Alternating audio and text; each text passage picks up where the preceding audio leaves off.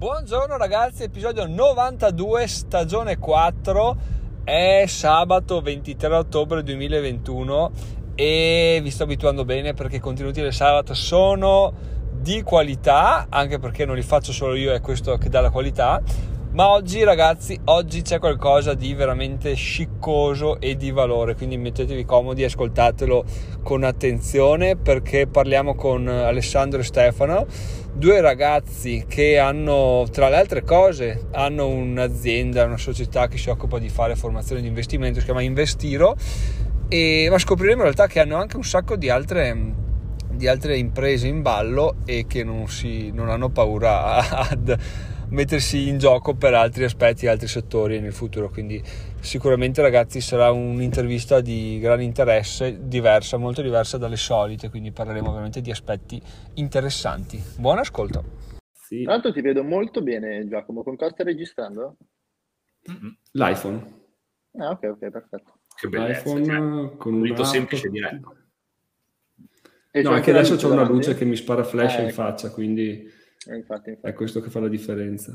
Quella aiuto sempre tanto. Eccoci qua. Siamo live, allora lo condivido anch'io.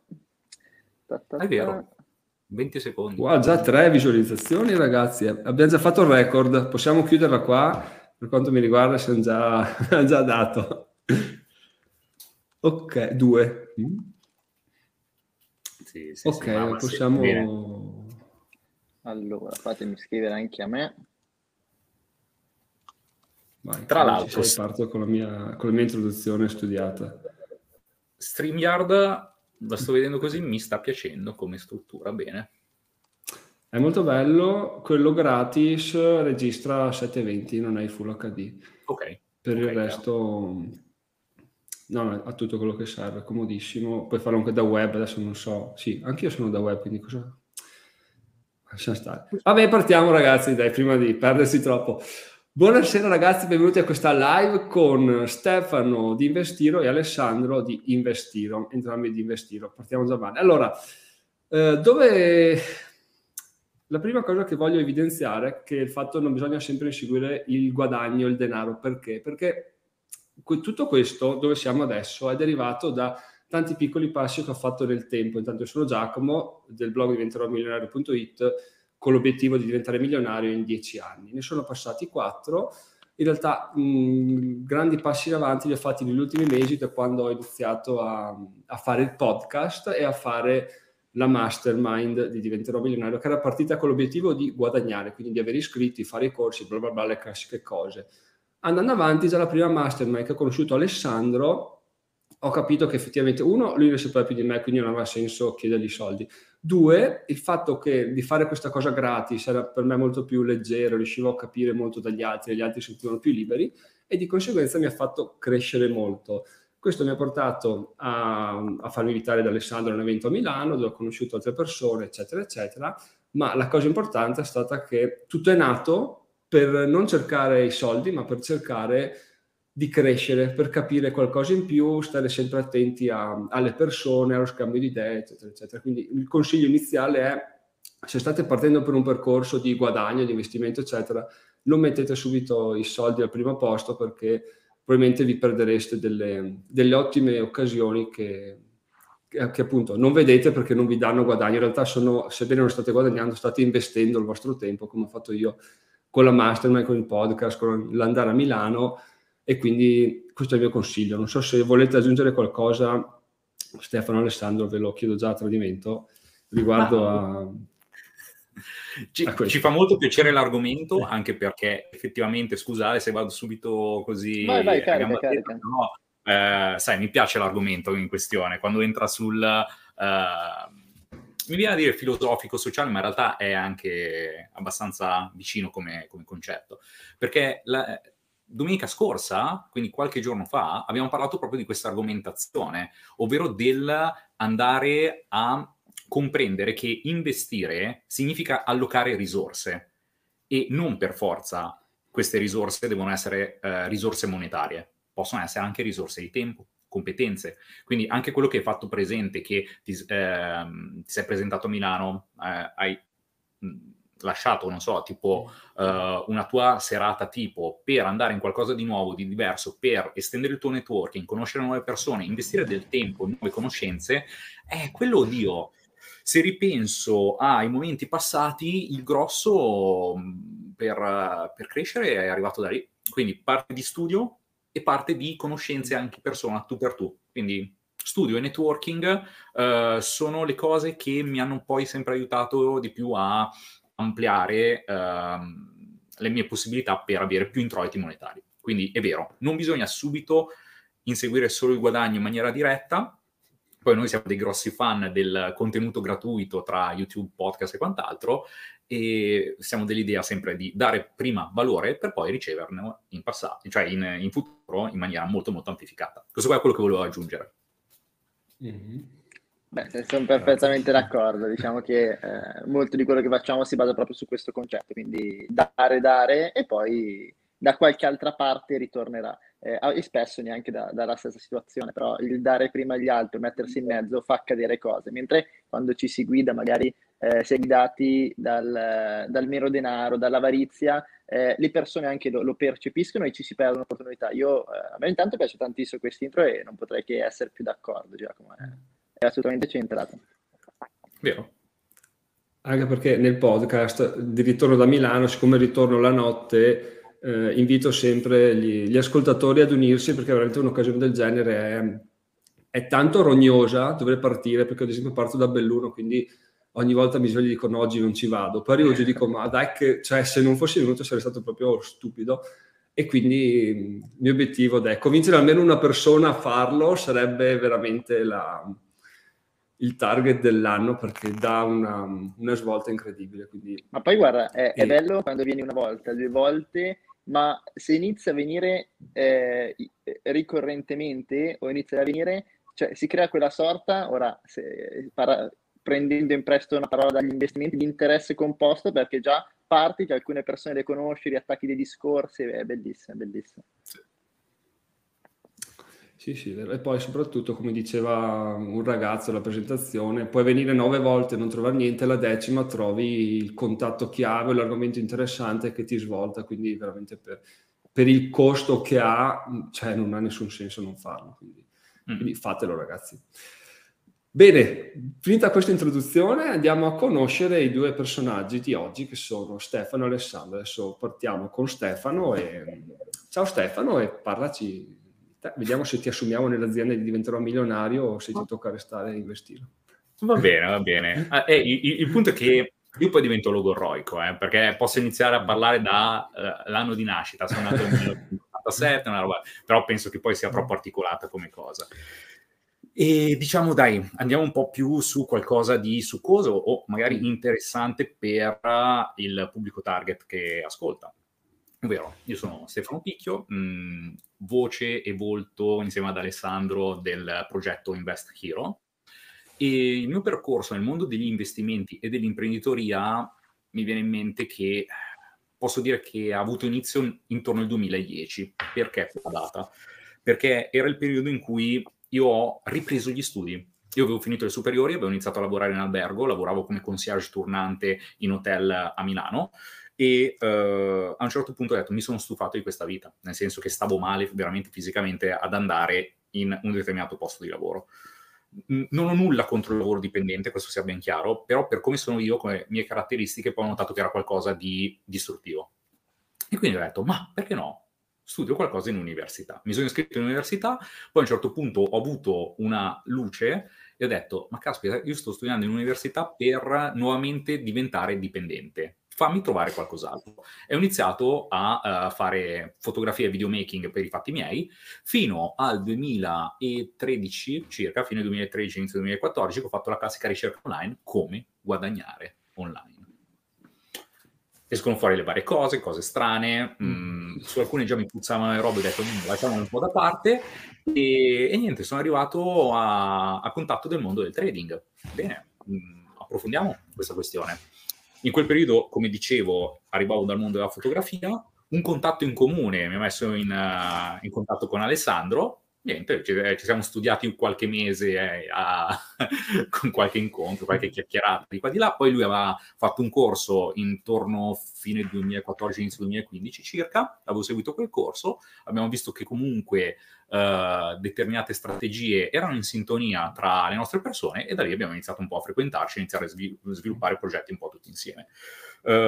Quindi sono nato a livello di trading online, andando avanti poi nel 2017 c'è stata una variazione del mondo del trading online con determinate regolamentazioni che hanno bloccato uno specifico asset che utilizzavo parecchio per operatività, e da un giorno all'altro mi ricordo il messaggio di Alessandro che fa: "Oh Ste, siamo disoccupati", cioè perché tipo l'asset sul quale noi eravamo totalmente esposti da un giorno all'altro era abbastanza sparito. E niente, quindi in quella fase ho iniziato a strizzare un po' l'occhio all'imprenditoria digitale, quindi sviluppare, non so, tipo siti web, campagne marketing di affiliazione e quant'altro, e ho aperto la porta alle prime cripto e ho aperto porta anche a un business che reputavo evergreen e che reputo tuttora evergreen, perché mi ero interrogato su alcune cose, che è il mondo per intrattenimento adulti. E infatti anche su questo poi ho una società latere che non c'entra nulla col progetto di Investiro, però porto avanti queste cose da qualche annetto. Quindi Investiro, società di divulgazione e informazione in ambito finanziario, investimenti e quant'altro. Poi faccio investimenti col mio portafoglio personale, e poi due società, una di sviluppo siti web e web marketing e l'altra intrattenimento per adulti. Questo è quello che è Stefano Picchio in questo momento. Bene, bello, Picchio, sempre emozionante anche ripercorrere questa parte qua, anche se me la conosco tutta la memoria, però cioè, mi fa dire, cavolo, ma sono passati solo, a volte dico, 6-7 anni, perché sembrano 20, a volte invece sembra ieri che abbiamo iniziato, quindi bello. No, è vero, bello, ma soprattutto perché io stavo ripensando, diciamo, viste le vicissitudini un po' di questi periodi che tu sai, sono diventato abbastanza malinconico su alcune cose, no? Poi ho detto, ma cazzo, con Ale, tipo mi ricordo 2015, 2016, 2017, che tipo abbiamo girato mezza Europa insieme, a destra e a sinistra, tipo, quindi erano situazioni che dicevi, caspita, ma quanti anni fa era? Poi guardi sul calendario e dici, 5 anni fa era? Davvero? È vero, così. Quando si comincia così, Giacomo, confermami, perché si sta invecchiando. Vero. Ormai la mia età ce l'ho.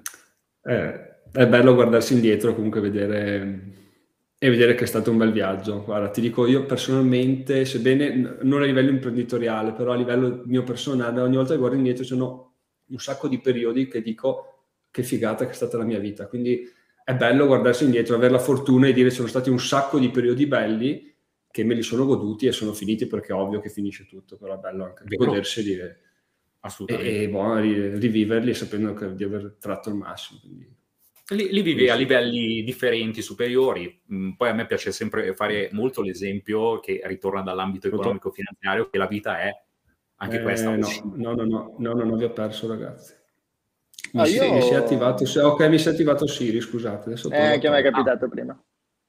Ok, no, perché io vedo tutti. Sì, intanto no, quello che mi viene in mente è che effettivamente l'ambito economico mi ha insegnato che anche le persone, la vita di ogni singola persona è formata da cicli, e quindi c'è il momento in cui sei nettamente più felice, un po' più depresso, più felice ancora, più depresso, oppure nella propria finanza personale, dei momenti in cui riesci a fare grande risparmio, meno risparmio, situazioni relazionali, ottimi rapporti con gli amici, peggiori rapporti con gli amici, rapporti con la fidanzata, tutte queste cose. Quindi sono tutti cicli che si vanno a sovrapporre, e questo, se poi uno l'analizza e guarda indietro, dice, caspita, è vero, ho vissuto molte cose.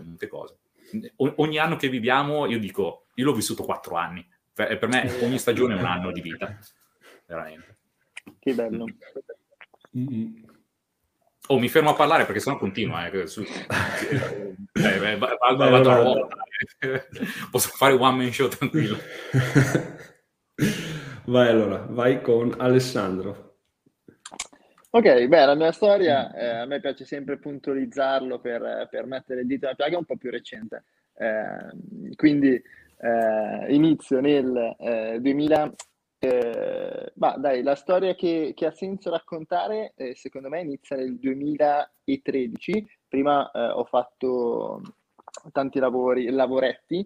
Nel 2013, alla fine, dopo aver fatto tanti lavori che non mi sono piaciuti, ti faccio proprio una premessa importante. Io vengo da una scuola, molti quando oggi magari vedono alcuni risultati che abbiamo ottenuto, alcune mansioni che stiamo ricoprendo, pensano che abbiamo fatto chissà quali scuole, chissà quali percorsi. Io ho iniziato e ho fatto sempre il percorso come autodidatta, tant'è che ho studiato come tecnico termoidraulico, per poi però rendermi conto a un certo punto che, avendo studiato 4 anni in una scuola professionale, quindi dove imparare una professione, poi avrei dovuto fare l'idraulico e elettricista. E così, vabbè, ho provato, ho seguito assolutamente il flow, e ho avuto la fortuna, che oggi mi viene da dire, chiamata così, di aver sempre trovato professioni, inteso come lavori come dipendente o stage, assolutamente sottopagati per tante ore. E quindi io, per esempio, ho iniziato nel mondo del lavoro anche giustamente come stagista. Dopo 3-4 mesi, in quel caso stavo facendo lo stagista come idraulico, ho mollato perché il lavoro non mi piaceva e mi pagavano poco, dicendo, partendo con questa opzione del vabbè, tanto vale, inizio un lavoro che non mi piace altrettanto ma mi paga un po' di più. E così sono finito a lavorare per Amazon in magazzino, tra l'altro sotto Natale. Era il 2013, qualcosa del genere, il 2012, e quindi lì ho capito davvero cosa vuol dire farsi il mazzo, nel senso che lavorare sotto Natale per Amazon vuol dire farsi da lunedì a, ora non so se è ancora così, ma ogni tanto sento delle storie, da lunedì al venerdì 12 ore, quindi un'ora di pausa pranzo facevamo, e il sabato, che lì era considerato part time, si facevano le 8 ore senza pausa pranzo, quindi tipo dalle 6 alle 13. È stato davvero tosto, uno dei periodi in cui ho faticato in termini di lavoro operativo di più, però sono contentissimo di aver iniziato, di essere entrato all'interno del mondo del lavoro con questo trauma comunque, perché ho capito che cosa non volessi fare. Io penso, e ho un po' questo terrore a guardarmi indietro, che se avessi trovato magari un lavoro dove prendevo 1.500, 1.600, 1.700 euro per 8 ore, forse sarei ancora lì. Quindi sono assolutamente contento di aver avuto quell'esperienza molto impattante, per poi comunque essermi licenziato. Una volta che mi sono licenziato non avevo assolutamente idea di cosa volessi fare. Ho letto un libro che mi prestò un'amica, anche qua era il 2013 o il 2000, sì, era il 2013, che era il famosissimo Padre Ricco, Padre Povero di Robert Kiyosaki, e ho scoperto che c'erano delle persone che vivevano di investimenti, c'erano delle persone che riuscivano ad avere delle entrate che coprivano effettivamente le loro uscite ed erano libere finanziariamente. Per me era un concetto tanto super astratto, magico e lontanissimo, però che a cui a un certo punto ho voluto credere. Ho voluto credere che fosse possibile anche per me. Ho detto, vabbè, proviamo. Alla fine, ora non ricordo quanti anni avevo 19, ho detto, se provo un anno, cosa succede? Che tra un anno ritorno a cercare lavoro e in magazzino mi assumeranno sempre, a fare l'idraulico in stage mi assumeranno sempre, non mi cambia tanto. Però provare un anno, vediamo. Avevo la fortuna di vivere con i miei genitori, quindi l'ho fatto con tante bestemmie perché avevo lasciato il lavoro a tempo indeterminato, però l'ho fatto lo stesso e mi hanno sopportato. E la seconda fortuna arriva qua. Il primo investimento che ho fatto sono stati due. Il primo, essere caduto in un sistema Ponzi, in una truffa online che è durata 3 mesi, quindi avevo perso quasi tutto quello che avevo messo da parte. E il secondo, poi, scoprire il trading, però seguendo dei segnali di trading, perché un amico che mi aveva presentato sempre il sistema Ponzi mi ha detto, ok, questa qui è andata male, ma ho trovato una roba che questa invece funziona sicuro. Io, per che mi fa guadagnare ancora di più. Adesso, porca puttana, mi hai fatto perdere 1.500 euro, ne ho 1.800, vaffanculo. No, ma guarda che adesso stavolta quella va bene. Che cos'è sta roba? È molto semplice, ci sono delle persone esperte che ti danno delle indicazioni di borsa, tu le segui, guadagni dei soldi. Ma funzionerà mai questa roba qui? Sì, guarda me, sto guadagnando. Va bene. Mi iscrivo, attenzione, a questo servizio che era gratuito, bastava per un broker, eccetera, faccio un'affiliazione Il primo mese in cui seguivo quei segnali hanno fatto il 94% di operazioni corrette, facendone 2-3 al giorno. Io non ho mai visto più nella mia vita una roba del genere. E il mio capitale è passato tipo da 500, che erano gli unici che mi erano rimasti, a 1500 euro. Il secondo mese hanno ripetuto più o meno la performance e io ero passato da 500 a quel punto a 2500-3000 euro. Poi vabbè, ti spoilerò il finale, il terzo mese hanno perso tutto, ok? Però io il secondo mese dicevo, ce l'ho fatto, ho capito tutto. Cioè se sono passato da 500 a 1500, poi da 1500 a 3000, io basta che vado avanti altri 12 mesi così, non devo far più niente per tutta la vita. Ho risolto tutto. Il terzo mese hanno perso tutto e sono tornato senza soldi, con l'umiliazione della famiglia, perché sai, magari a 19 anni fai anche un po' lo spavato, io ho trovato la borsa, le cose funzionano a campo di sta roba, e poi sono un coglione, vai a lavorare. Va bene, vado a lavorare e quindi io sono tornato a fare una vita più tradizionale.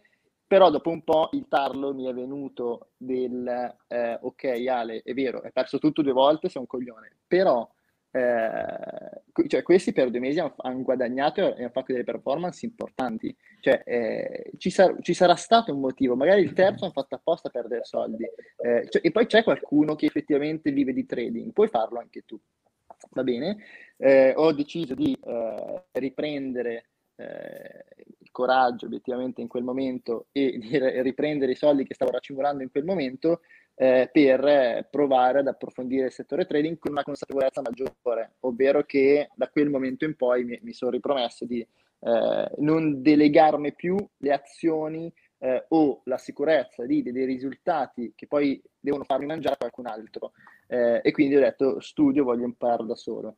E da lì poi è seguita tutta la parte di lavorare mattina e pomeriggio per guadagnare dei soldi, per spendere informazione, per fare test, per perdere soldi nei conti, per fare test, per perdere soldi nei conti, fare formazione, fin tanto che nel 2013 o 2014, non mi ricordo, ho trovato una strategia che funzionava, che dava delle performance ricorrenti. Ho poi deciso, questa qui l'abbiamo sviluppata costea, all'inizio aveva delle problematiche con sé, siamo riusciti a sviluppare una strategia che funzionava bene, abbiamo deciso di creare una community per parlare di quello che stavamo facendo, perché il trader è un bellissimo lavoro, un bellissimo mestiere, ed è un mestiere, ma è molto solitario, quindi noi abbiamo iniziato a parlarne online, ci siamo trovati, abbiamo creato un piccolo gruppo di trading, le persone hanno iniziato a chiederci ma come fate, ce lo spiegate, e così poi abbiamo fatto il primo corso, mi ricordo più, Stessi ricorda perfettamente la data, ogni volta me la dice. No, novembre 2015, fine novembre 2015. E bello, ok, la gente piace questa cosa, imparare anche da noi, a noi trasmettere. E poi senza essere ipocriti abbiamo visto, cavolo, si guadagna anche da questa cosa qui. E così abbiamo creato un'azienda, abbiamo scalato questa parte qui e ad un certo punto...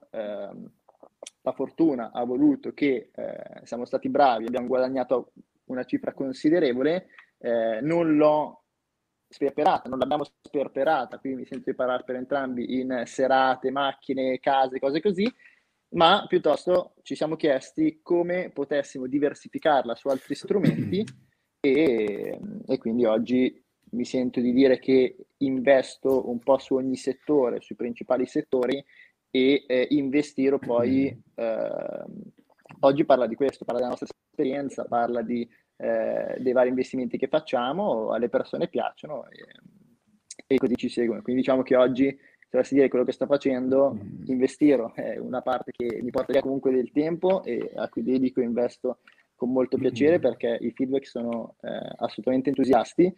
E poi faccio investimenti e qualche piccola attività imprenditoriale, magari qualche mansione, qualche azienda come consulente, e quindi però investimenti e investire è quello che faccio giornalmente, e da qualche anno a questa parte, dai, sta andando bene ed è tutto in crescita, quindi siamo contenti. Ottimo, nice. Ottimo, grazie. Tra l'altro aggiungo una cosa su Alessandro, perché quando prima ho parlato della Mastermind, Alessandro è stato uno dei primi a iscriversi. Quando l'ho lanciata, ci siamo trovati tutti, ho detto vediamo com'è la qualità delle persone, magari riesco a vendergli qualcosa, no? Tipo il mio livello di conoscenza di investimento era risparmio, compra ETF, indice. Arriva Alessandro, fa sì, perché io compro e rivendo unità immobiliari, faccio 20-30%, ok, allora qua siamo proprio su un altro livello, perché veramente quello che mi aspettavo di trovare è stato tutto diverso, però è stato quello il bello, no? Per fortuna, tra l'altro, ho trovato una persona che è molto più avanti di me, però quello che voglio ribadire è che non abbiate paura a iniziare le cose, tanto poi troverete sempre persone più avanti, persone più indietro, ma l'importante è muoversi, quindi provate a fare la tua mastermind è fighissima, quindi io lancio una freccia a tuo favore, la mastermind è fantastica, seguitela. No, è chiusa però, ragazzi, non me la sto tirando, ma siamo già vero, possiamo vendere i contenuti adesso. Il prossimo anno, dai, fate la fila per Giacomo, diteglielo.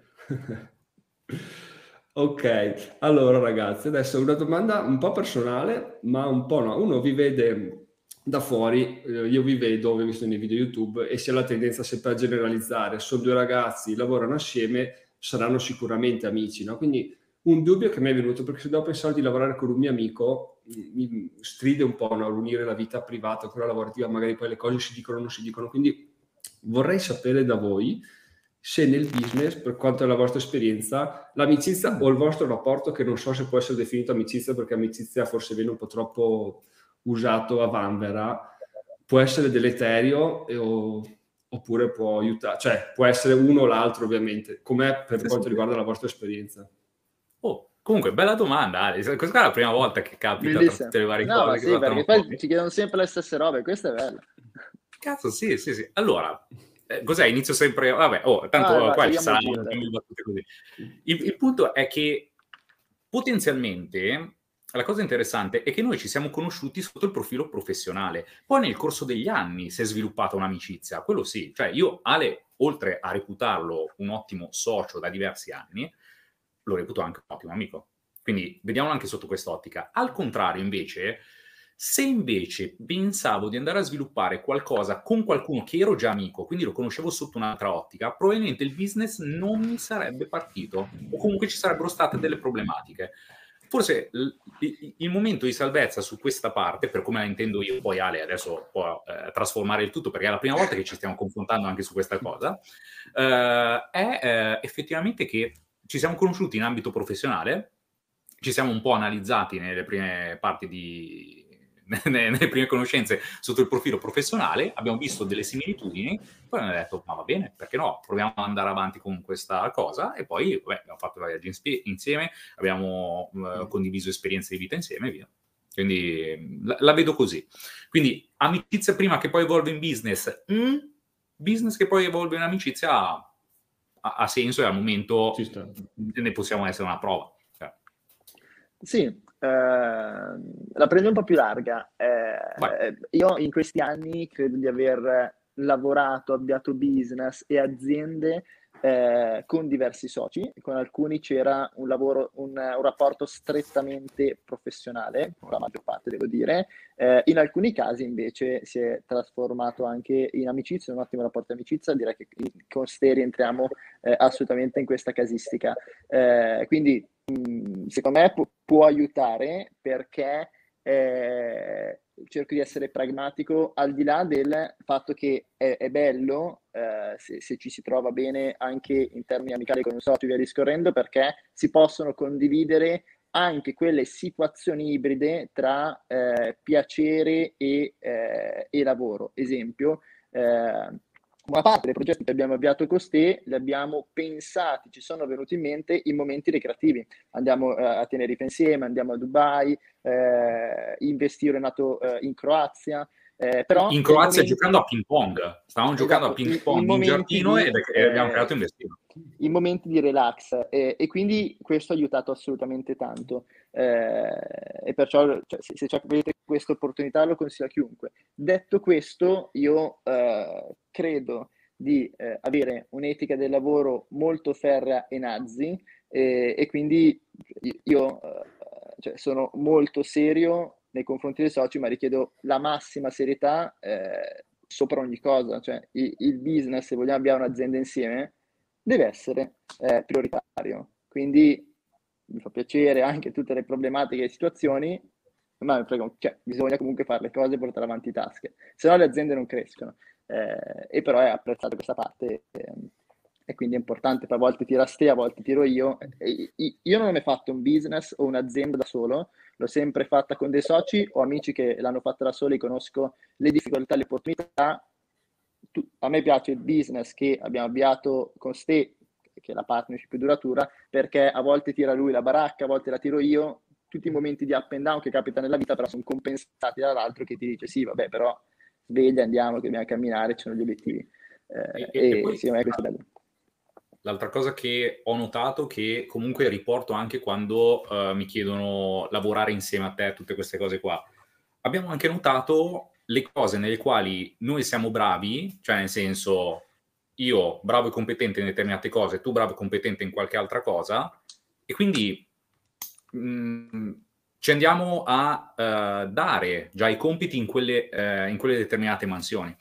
E questa cosa aiuta tanto, cioè sappiamo quali sono i nostri difetti, quali sono i nostri pregi l'uno dell'altro, e quindi questo qua è un aiuto ulteriore al portare avanti la baracca, assolutamente. Sì, sì, sì. Ottimo. E intanto Giuseppe Perrucci ci saluta. Allora, ciao Giuseppe. Ma sei ancora a Tenerife?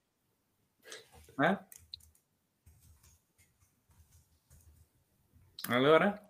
Poi per Stefano, StreamYard è bello perché ti appaiono i commenti, tu puoi farli visualizzare, eccetera, eccetera. Allora, infatti YouTube, passeremo molto probabilmente a quello.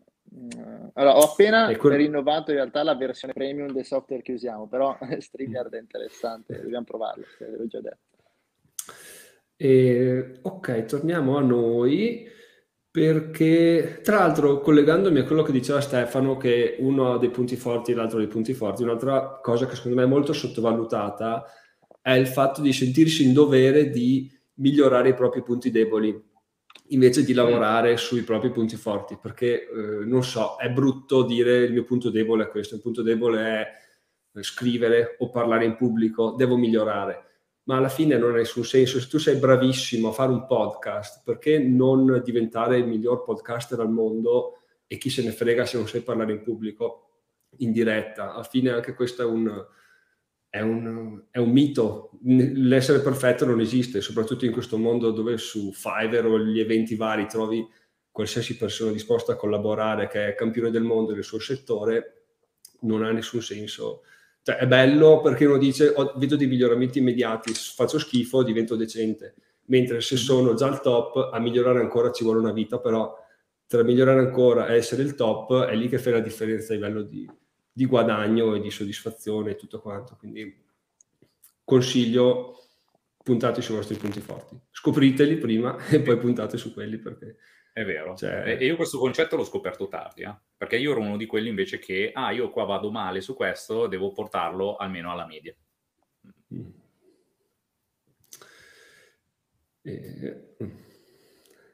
Ci dice che è qua fino a fine mese. Bravo, bravo, sì. Fai bene, fai bene. Ok, allora adesso, siccome sono molto... Scusa, altro annuncio, perché poi ti voglio a Dubai, nel caso.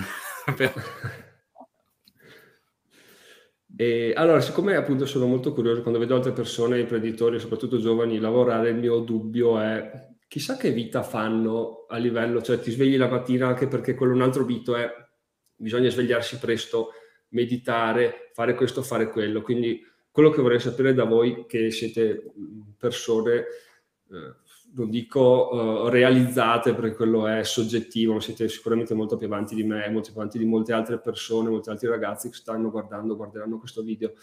Qual è la vostra routine? Cioè, è veramente così standardizzata come si dice, oppure fate un po' quello che volete? Partiamo sempre con... Vado? Costante, vai. Allora, io ti dirò, tra l'altro proprio qua su YouTube ho fatto un video dove ho provato tipo le routine, le cose dei milionari, queste cose qui, che quindi ho dato un po' il mio parere a riguardo. E io mi sono impegnato nel corso di questi anni per raggiungere la vita che faccio adesso per un grande motivo iniziale, ovvero la sveglia la mattina mi creava dei problemi fisici. La sveglia la mattina presto per andare a lavorare mi faceva andare in cacarella. Ma proprio così, cioè, proprio una tensione addosso che mi creava questo qua, che poi ho scoperto che è tipo diarrea psicosomatica, viene definita. Va bene. E fatto sta, quindi mi sono impegnato per evitare di non avere la sveglia la mattina. E quindi io ormai da diverso tempo non applico più la sveglia la mattina. A seconda del fuso orario mi sveglio abbastanza regolare, perché tipo, non so, tieni la tapparella un po' su, no? Quando arriva la luce del sole, il problema se è nuvoloso, piove, lì resti un po' inculato, però va bene, amen. E quindi mi muovo in questo modo. Però ammetto una cosa. Mi muovo abbastanza punk e così, mi viene a dire freestyle, com'è che si dice? Improvvisato in alcuni casi. Però noto che i momenti nel quale riesco a dare il meglio è quando pianifico e rispetto questo plan, i vari plan che faccio. Esempio classico.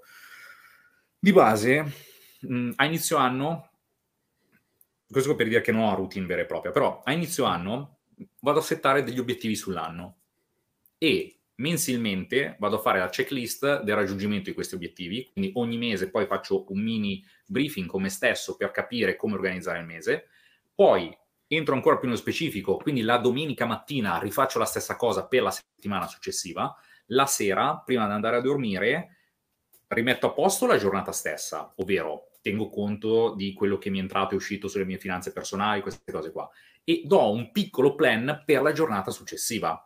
Quindi non ho poi una vera e propria routine continuativa che si ripete di giorno in giorno, però so dove voglio arrivare e quindi ogni sera vado a strutturare la giornata successiva. Poi lo svegliarsi presto, sì, no, boh, forse mi è capitato, in alcuni casi è stato funzionale, però lì c'è poco da fare. Io ho notato che varia molto a seconda del luogo fisico dove mi trovo, cioè del luogo geografico dove mi trovo, dell'umore, cioè del setting che ha intorno, tutte queste cose qua, e non posso fare una cosa univoca, cioè non posso dire, ragazzi, svegliati alle 5 di mattina, vai a fare la corsa.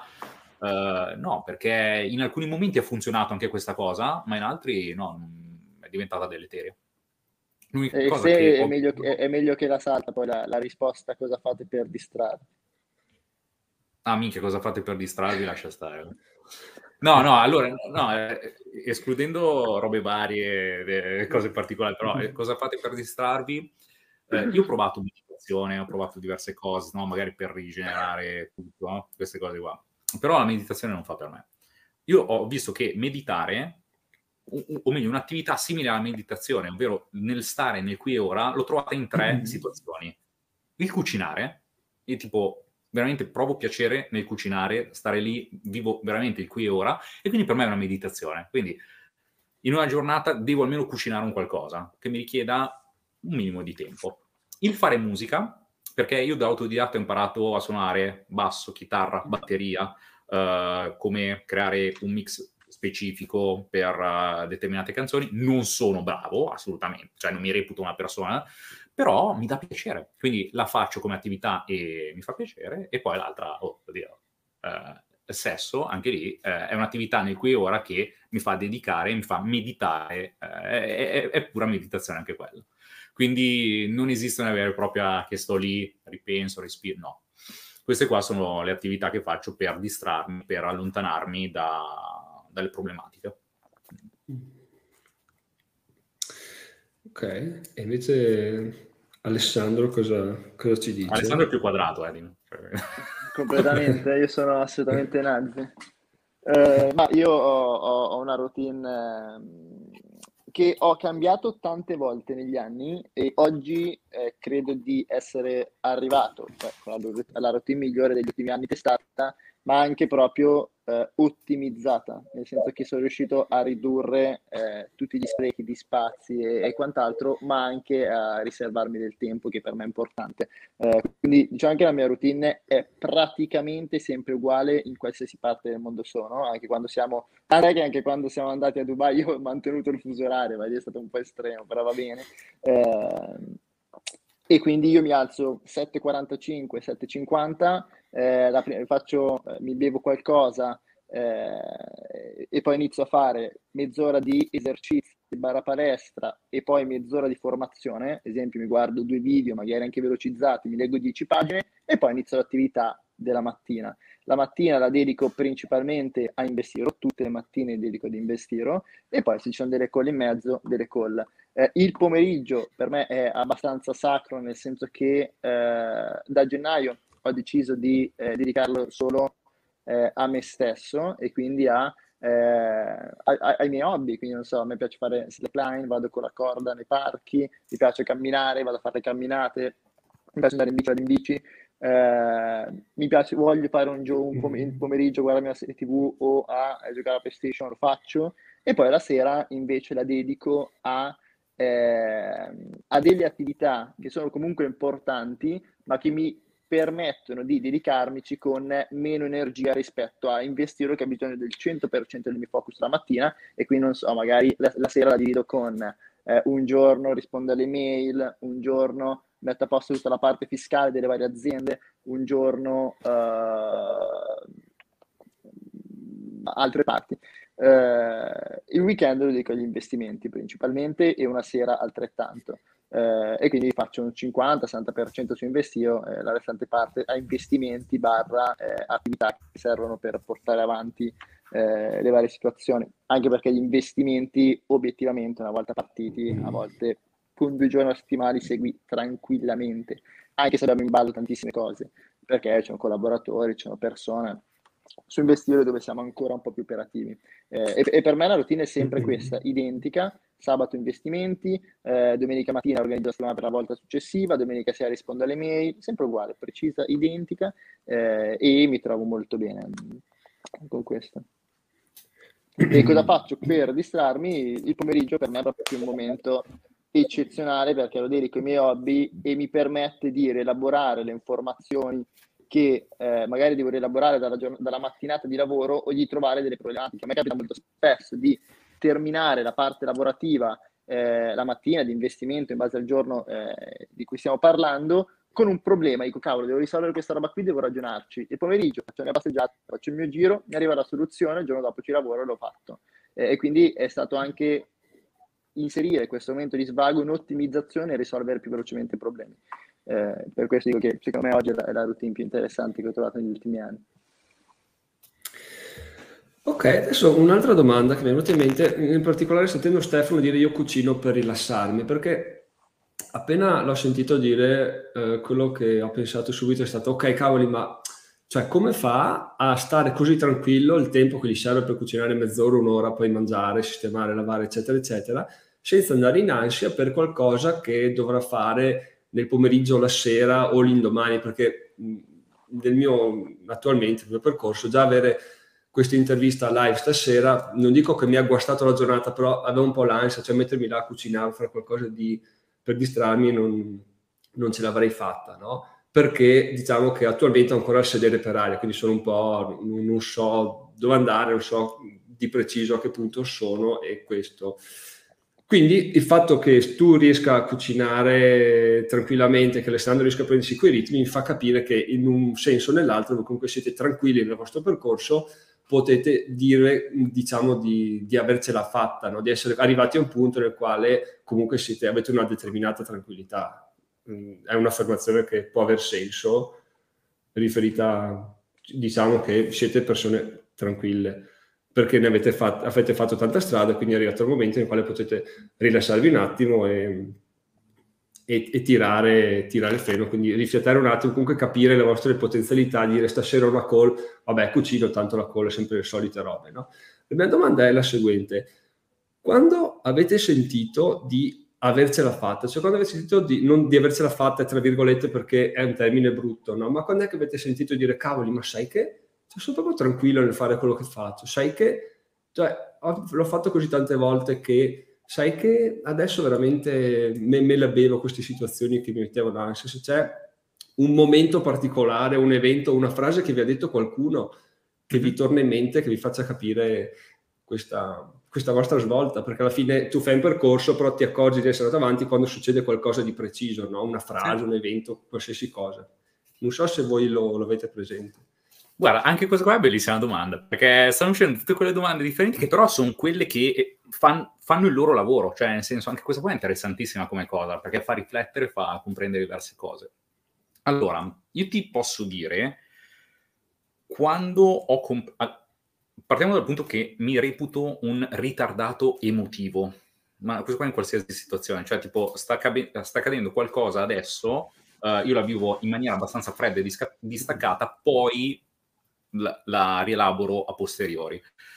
Quindi uno dei miei obiettivi passati era quello di poter vivere dove volevo, vivere uno senza sveglia, vivere dove volevo, scappare dai periodi freddi europei per trovare posti caldi e continuare a lavorare da un posto caldo e tutto. E poi ripenso che faccio questa vita qua dal 2016. E questo concetto, guarda che ci ho ripensato un annetto e mezzo fa, poco prima del Covid. E lì, ti dirò, sono finito in una fase di depressione quasi. Cioè, avevo degli attacchi d'ansia, robe così, perché dicevo, ma cazzo, quindi uno dei miei obiettivi della vita l'ho già raggiunto e per assurdo me ne sono accorto dopo tot tempo che l'ho vissuto, e adesso cosa faccio? Quindi sono rimasto praticamente senza bussola, sono rimasto totalmente disorientato. E quando parlavo con le persone di quello che facevo, tutti dicevano, ma tu stai facendo la vita da sogno, una roba là, poi figurati quando ho iniziato il business adult su a Praga, tutti dicono, che bella vita, no? Tutte queste cose qua. E, oddio, sono più che... quando te ne accorgi, il più delle volte è dato da feedback da parte delle persone che dicono, stai vivendo una vita che mi piacerebbe fare anche a me. E quello che mi viene da dire è, perché non lo fai anche tu? Cioè, nel senso, alla fine... richiede un po' di energia, però ne vale la pena. Il punto è che poi da un momento all'altro te ne accorgi, e quello che è capitato a me è questo momento bruttissimo di depressione momentanea, dicendo ok, ora dove vado avanti? E da lì poi ho capito che dovevo inserire altri obiettivi, comprendere altre cose, anzi inserisco una cosa che mi è piaciuta parecchio parlando con imprenditori più datati di media età e anche confrontandomi con alcuni amici imprenditori. Mi hanno detto che quando raggiungi determinati obiettivi di natura materialistica, esempio, voglio comprare la casa in un certo modo, voglio fare anche la vita che sto facendo in un certo modo, che per assurdo sono degli obiettivi materiali, nel senso che li vai a strutturare e dargli un valore monetario. Quando arrivi su questa cosa, per evitare di cadere in questa fase di depressione e per riuscire ad andare avanti, devi fare un passo indietro e devi andare a ritrovare le promesse che ti facevi da bambino.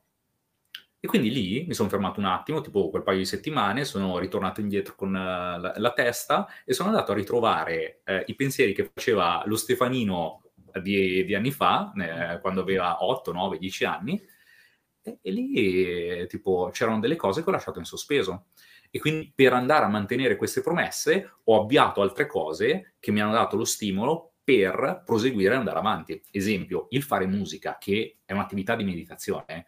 Io all'età di 8, 9, 10 anni, ma anche poi andando avanti, tutto il periodo in cui ho iniziato a imparare gli strumenti da autodidatta, tutte le volte che sentivo in radio una determinata canzone, andavo in un determinato evento, dicevo, ma cazzo, voglio essere io lì. No? Voglio aver fatto io quella canzone, voglio io riuscire a far muovere questa gente, però non l'avevo mai fatto. E quindi adesso uno dei miei obiettivi di lungo periodo è questo qua. Poi ci riuscirò o meno a possiamo dire, a sfondare a livello musicale, non mi interessa, perché ho visto che è un'attività che mi dà piacere proprio farla nello stesso momento. E quindi quando ho sentito questa cosa, rianalizzando quello che stavo vivendo, non c'è stato un vero momento del click. Mm-hmm. Ottimo, grazie. Sì, ma tra l'altro, scusa, vai Alessandro. No, vai Giacomo, vai avanti.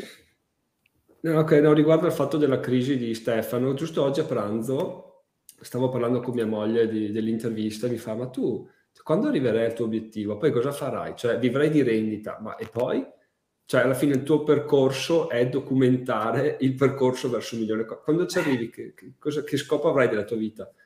Mm. Effettivamente ho detto, ma poi spingerò altre persone a fare quello che ho fatto anch'io, no? Che è un po' una risposta un po' a caso. Effettivamente bisogna trovarsi sul momento, quando vedrai che ci sei, che ce l'hai fatta, guardi indietro, vedi tutti i momenti passati, tutto quello che hai fatto con un po' di nostalgia, è giusto, e dici effettivamente adesso devo ripartire, cioè sono arrivato ma devo ripartire da zero, quindi sì, non è facile, è un po', e non è prevedibile è neanche quello che accadrà. È una logica leopardiana, se ci facciamo caso, o almeno mi pare che era Leopardi che faceva presente che era più interessante l'attesa di un evento rispetto all'evento stesso. Se uno ripensa, cioè, raggiungo la maggiore età, divento maggiorenne, ho il diploma, oppure chi va all'università, prendo la laurea, poi però il giorno che la prendi, che cazzo sta succedendo? Cioè, non è che sta succedendo chissà che cosa a livello fisico che ti trasforma in Super Saiyan, no! Cioè, nel senso, sei pur sempre lì. Quindi, diciamo che sono anche abbastanza presenti queste cose. E, oddio, io sto trovando la soluzione, l'ho trovata da un po' di tempo in questa cosa qua, del andare a riscavare le promesse che avevo fatto. Vediamo un po' per andare avanti come si fa.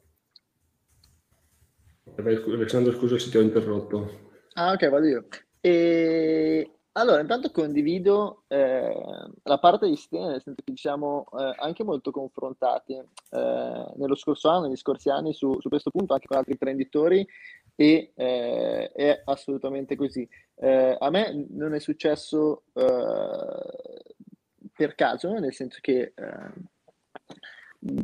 perché mi è stato fatto notare o quant'altro, io da quando ho iniziato a fare business, fare investimenti, ricercare una vita diversa, non l'ho mai fatto per cioè non sono mai stato in grado di pormi degli obiettivi troppo astratti, tra virgolette. Per me la cosa più pragmatica era una cifra economica che avevo in mente, e sono partito e ho detto: io entro i 25 anni voglio raggiungere quella cifra lì. Non l'ho raggiunta a 25, l'ho raggiunta un pochino dopo, però anche quando ad un certo punto mi è capitato questo, che io per farlo ho lavorato negli ultimi 7 anni 12 ore al giorno tranquillamente, da lunedì al venerdì, e 7-8 ore di sabato e domenica. Per questo poi da questo gennaio ho detto: scambiamo tutto, perché non ne vale la pena, non ne valeva la pena in quel momento.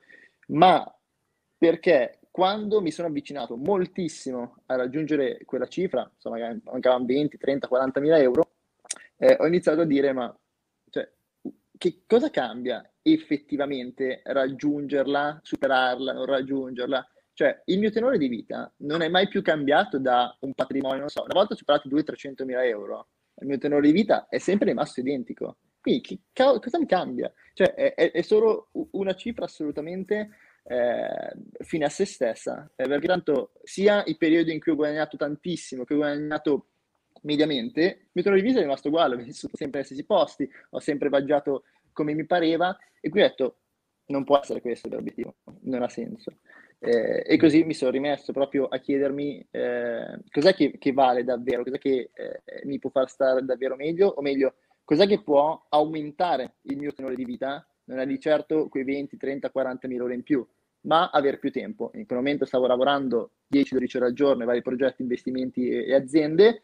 Ho detto: ok, io adesso 3-4 ore al giorno, invece il pomeriggio non voglio più fare niente. Ed è stata una svolta clamorosa. I risultati sono rimasti invariati, la crescita lineare sta continuando, ma il tenore di vita è valso più di qualsiasi cifra. Cioè è stato riprendere paradossalmente in mano le cose, e quello è stato molto molto importante. Poi io non mi sento arrivato, mi sento in una fase in cui devo comprendere quale potrà essere l'obiettivo successivo, l'obiettivo più grande, e credo che questo arriverà nel momento in cui si riesce a liberare del tempo. È uno step per avvicinarsi a ragionare e a comprendere quali possono essere i step successivi. Per ora, in questa fase di transizione, mi limito a far crescere in maniera lineare un po' tutto quello che sta succedendo, e va benissimo così.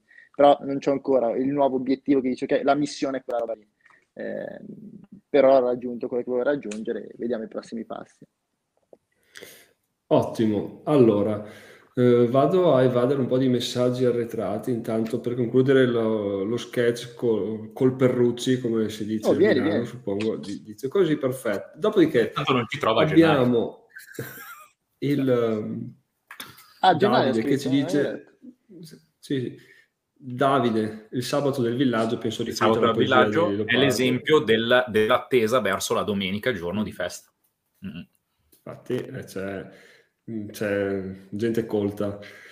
Dopodiché, ragazzi, adesso vi lancio un commento di Landus che dice: avete qualche consiglio per chi, nonostante i corsi, non riesce proprio a sviluppare un minimo di feeling verso il trading?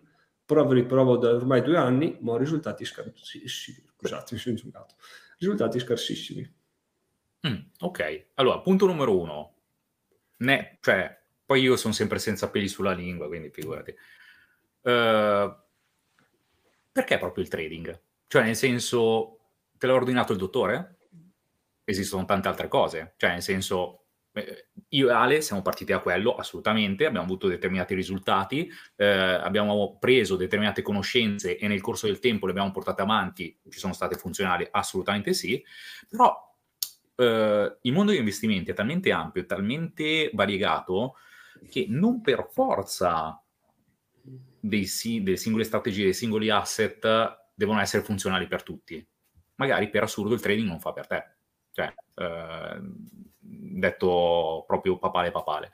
Se no, l'altra cosa è che io mi ricordo le prime volte, cioè, 2013 ho fatto la ricerca, 2014 ho iniziato a studiare la parte di trading.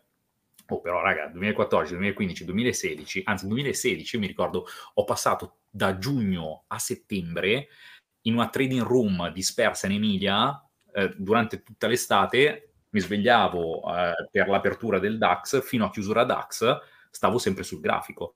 Così come appunto nel 2015, 2016, quando facevamo tutte le varie ricerche a livello grafico, passavamo 10, 12, 13, 14 ore al giorno davanti ai grafici. Ed è vero, sì, segui corsi, va bene, alcuni sono funzionali, altri no. Quelli che non sono funzionali non bisogna dire, ah mica che merda, non funziona un cazzo, no, assolutamente, ma si analizza la non funzionalità di quello, che poi per assurdo se la fai al contrario funziona. Quindi uno dice, ah ho fatto quel corso, le strategie non funzionano, l'ho buttato i soldi nel cesso, no? Fermati un attimo, rigiri le strategie e non dico che qualcosa funziona, però rivaluta, cioè trova sempre le cose buone da una parte e dall'altra. E consigli sono, quindi punto numero 1, il trading fa per te?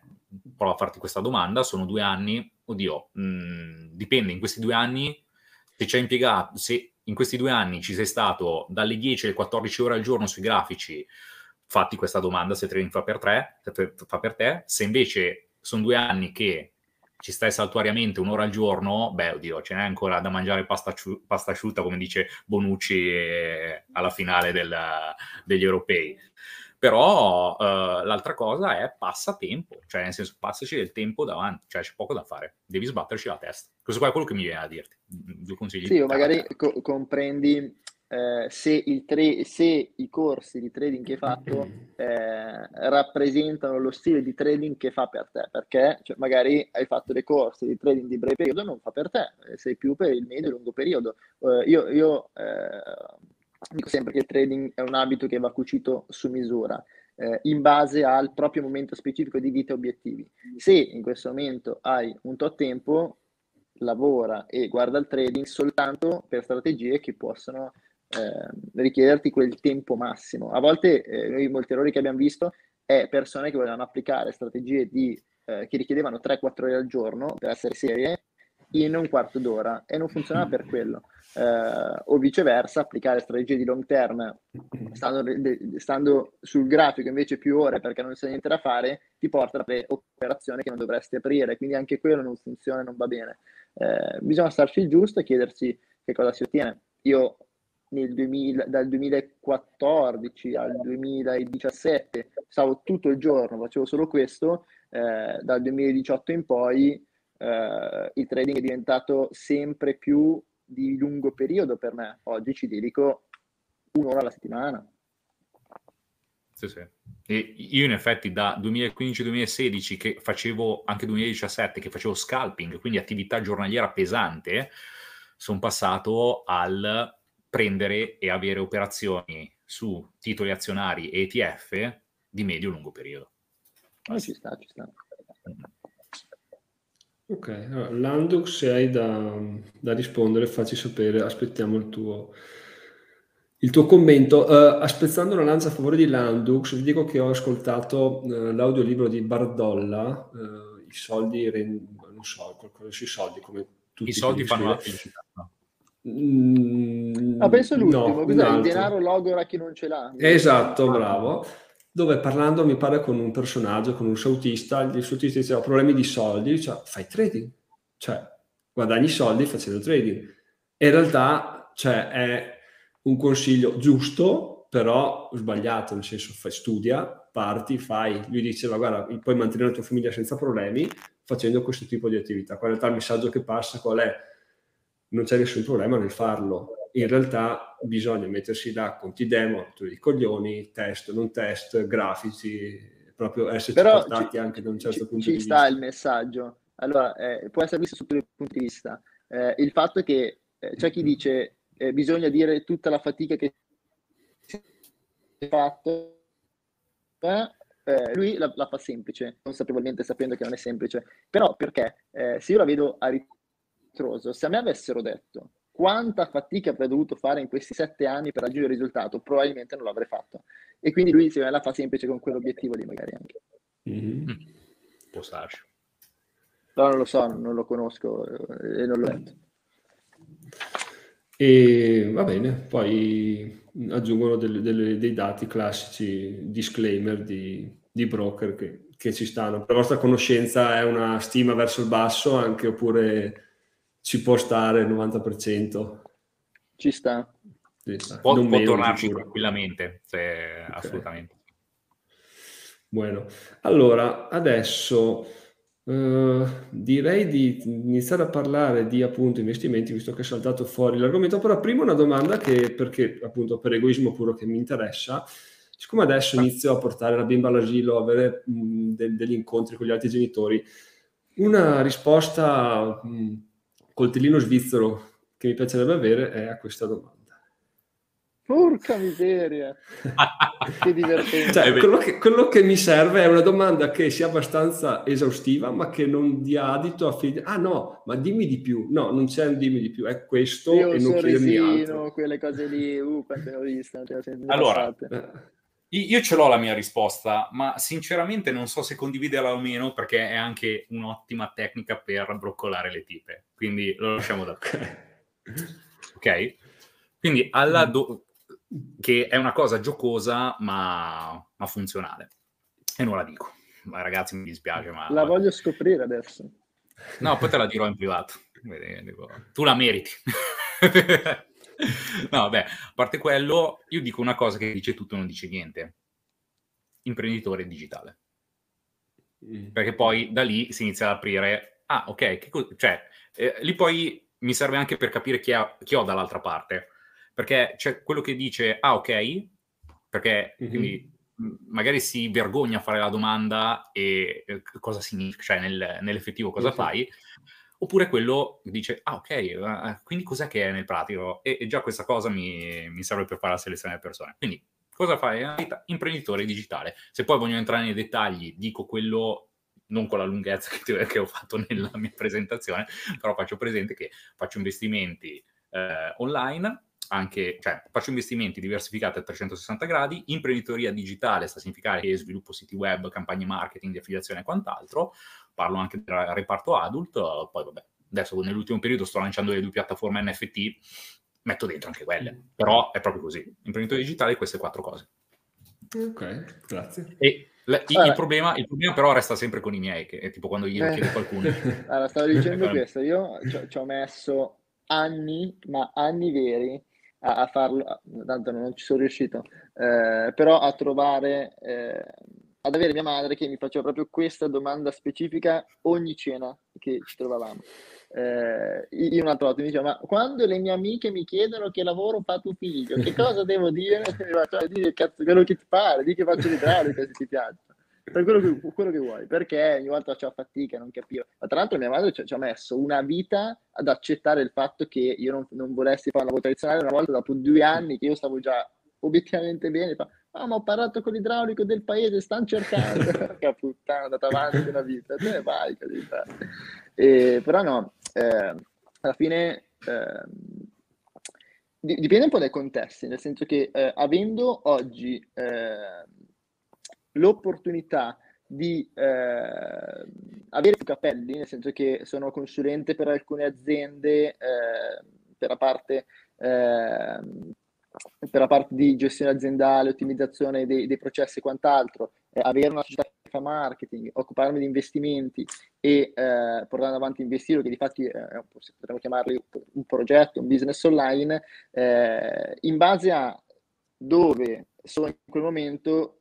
A volte mi capita di dire prevalentemente una cosa perché so che dall'altra parte posso trovare più risorse che mi possono aiutare in quell'azienda specifica, che io posso essere utile a loro, quindi anche un po' per agevolare il networking. Quando invece me lo chiede qualcuno che non sa assolutamente quello che faccio e non è nell'ambiente, quindi so che potrebbe non essere un imprenditore, un investitore, è cambiato tanto negli anni. Devo dire che quando ero molto più giovane, che ero super concentrato e determinato, anche un po' più spavaldo obiettivamente, mi capitava spesso di dire faccio l'investitore, imprenditore, quando ancora magari era prematuro dirlo o non vivevo di quello, facevo anche tante altre cose, e quindi so cosa significa subire, magari a me capitava, poi non so se erano tutti stronzi le persone che incontravo io, il sorrisino, ma cosa vuole fare, quelle cose lì, e quindi a un certo punto ho iniziato a tacere per un po' di anni, riproponendomi quando poi avessi ottenuto il risultato. Però oggi generalmente dico, mi occupo di, sono un imprenditore, diverse realtà in vari campi e basta. Tanto, diciamo che mi capita non spesso di parlare con persone non dell'ambiente, quindi cerco di essere autoconclusivo obiettivamente. Mm-hmm. Però è vero questa cosa qua che avevi detto, mi capita anche a me, a seconda della persona che è dall'altro lato magari vai diretto con una professione, perché a me ogni tanto è capitato in determinati contesti, fotografo, videomaker, web marketer, attore porno, sì. Cioè, a seconda della situazione buttavo fuori una cosa. Ma può capitare. Ma adesso che hai tirato fuori questa cosa del porno, ti faccio una domanda che mi interessa, cioè, l'azienda dov'è che ha sede? Praga. A Praga, ma per gestire un'azienda in realtà, vabbè, adesso è di questo tipo, ma non è importanza in realtà, finire la domanda. Come l'hai costituita? Nel senso, tu vai su o non vai mai su, o vai su a fare cosa? Cioè, come l'hai organizzata? E se era nella tua idea organizzarla così dall'inizio, se è avvenuto, diciamo. E cosa hai imparato a fare questa azienda? Partiamo dal punto che io, quando ho iniziato tutto questo processo qua, ero nato, cresciuto in Italia, residente in Italia. Poi mi ero trasferito alle Canarie per un tot tempo. Per un tot tempo. Giusto, e poi facciamo qualche click. Sì, attualmente è clickbaiting quello, bravo. E attualmente sono residente in Bulgaria. Okay? Dove lì ho la società di web marketing e sviluppo siti web. Poi, con la parte di Praga, io ho un socio, che anche lui è italiano, un residente in Repubblica Ceca da 7 anni comunque, circa 7 anni, che ho conosciuto nel 2018. E nel 2018 abbiamo iniziato un po' a chiacchierare del più del meno, era il primo momento nel quale mettevo il naso su questi argomenti, e poi con l'inizio pandemia nel 2020 abbiamo trovato l'opportunità di avere uno studio in centro a Praga abbastanza comodo, abbiamo iniziato il progetto. È qualcosa che avevo già in mente così? Assolutamente no, anche perché, parliamoci chiaro, qualsiasi progetto che parte, quando ce l'hai in testa è in un modo, però quando lo inizi a produrre, a portare avanti, vuoi il mercato, vuoi anche determinate situazioni che capitano in realtà, te lo fanno trasformare tutte le volte. Cioè, anche se noi ripensiamo quando giocavamo a ping pong a Investiro, quando l'avevamo tirato fuori in agosto del 2018 in Croazia, avevamo altre idee. E adesso è tutt'altra cosa. C'è sì poi un filo conduttore che però cerchi di ricostruire e di trasformare la struttura nel percorso. E anzi, reputo da pazzi le persone che dicono che, tipo, quelli che dicono, ah no, inizio a fare questa cosa, magari mi impegno anche un anno, poi so che va e vivo di rendita. Ma ti sparo, non esisterà mai questa cosa. Anzi, se già stai partendo con questa idea, probabilmente sei vicino al fallimento. Devi essere pronto sempre a rinnovare quello che sta succedendo, a metterci mano, ad avere gestione e controllo di tutte le cose. perché è così. Sì. Ok, tornando alla domanda di prima, impiegato consulente finanziario sono lavori generici, dice il Max. Assolutamente. Ci sta, ci sta. Allora, a tal proposito... Scusa, perché effettivamente se uno dice, mi viene in mente, cosa faccio? Faccio l'elettrauto. Se uno arriva da una cultura differente, potenzialmente non sa cosa sta facendo un elettrauto come lavoro. Noi lo sappiamo perché ci è capitato magari di interfacciarci con questa determinata figura, no? Stanno nascendo nuove professioni e quant'altro, quindi è normale che ne escano fuori di nuove. Certo, certo. Tutto sta all'apertura mentale dell'altra persona, perché se becchi quella che dici faccio l'influencer e cacchio guadagno 5-6 mila euro al mese, ma comunque ti guarda come se rubassi i soldi alla gente. Sì. È quello, perché... Poi l'influencer... Cioè, al fine... vallo a raccontare tu da influencer quante offese personali magari vai a prendere, le giornate schedulate a destra e a sinistra, è un lavoro a tutti gli effetti. È un lavoro al 100%. Sì, cioè, noi che non facciamo l'influencer ma facciamo contenuti anche su YouTube e facciamo quindi il 10% di quello che è la vita di un influencer in tema di contenuti e essere sul web, è un lavoro al 100%, non c'è dubbio. Allora... Mi aggancio a quello che ha detto Stefano prima, perché diverse volte mi è stato detto, siccome il mio percorso appunto è passato da 0 a milioni di euro e sto provando a farlo, ok? Non è che ho le idee chiare, mi sto costruendo strada facendo, no? È stato detto questa cosa qua, dicendo tu non sei un imprenditore, non arriverai mai al tuo obiettivo perché tu fallisci e non sai di preciso dove stai andando e quello che stai facendo. Anche volevo, in realtà, allora, non so se corrisponde alla realtà o no questa cosa, però volevo parlare con voi. Io sono stato cresciuto da una regola molto ferrea di papà, che era quella del vietato sbagliare. Quando poi, nel corso del tempo, ho visto che gli errori sono quelli che ti fanno crescere di più, tanto che la mia frase preferita poi è diventata è prova, sbaglia, sbaglia meglio, no? Perché effettivamente c'è tutto un concetto differente. Quindi il vero imprenditore fallisce, e come? Cioè già dalla prima community di trading dicevo in maniera anche un po' superficiale e caricato dalla foga del momento, però se fai trading e non bruci un conto di trading non sei realmente un trader, cioè nel senso devi passare per la fase peggiore, assolutamente. Quindi il vero imprenditore fallisce, c'ha le problematiche, anzi quando ci sono dei problemi il vero imprenditore è colui che di fronte a fallimenti e problematiche tira fuori la sua grande parte di problem solver e va avanti, riesce a trovare quell'in più, quel gradino in più per salire, sa sempre quello che fa. Allora ci devono essere sì degli obiettivi, assolutamente, e bisogna metterli. Bisogna avere anche una roadmap, assolutamente sì, per sapere dove si sta andando. Però non bisogna trattarle come delle cose rigide che non possono essere più modificate. No, sono molto fluide quelle cose. Devono essere cambiate, trasformate, modificate in base a quello che uno sta imparando nel percorso di tutta questa serie di eventi e da quello che c'è fuori come mercato, come ambiente, come società. Ci saranno sempre queste variazioni. Quindi diciamo che l'imprenditore fallisce, sa sempre quello che fa in parte, però è anche flessibile a muovere quello che sta facendo. E fallisce sempre in maniera più clamorosa, cioè man mano che si alza la posta in gioco il fallimento è sempre più importante. È capitato all'inizio quando ho perso tutto, ho perso 1.300 euro.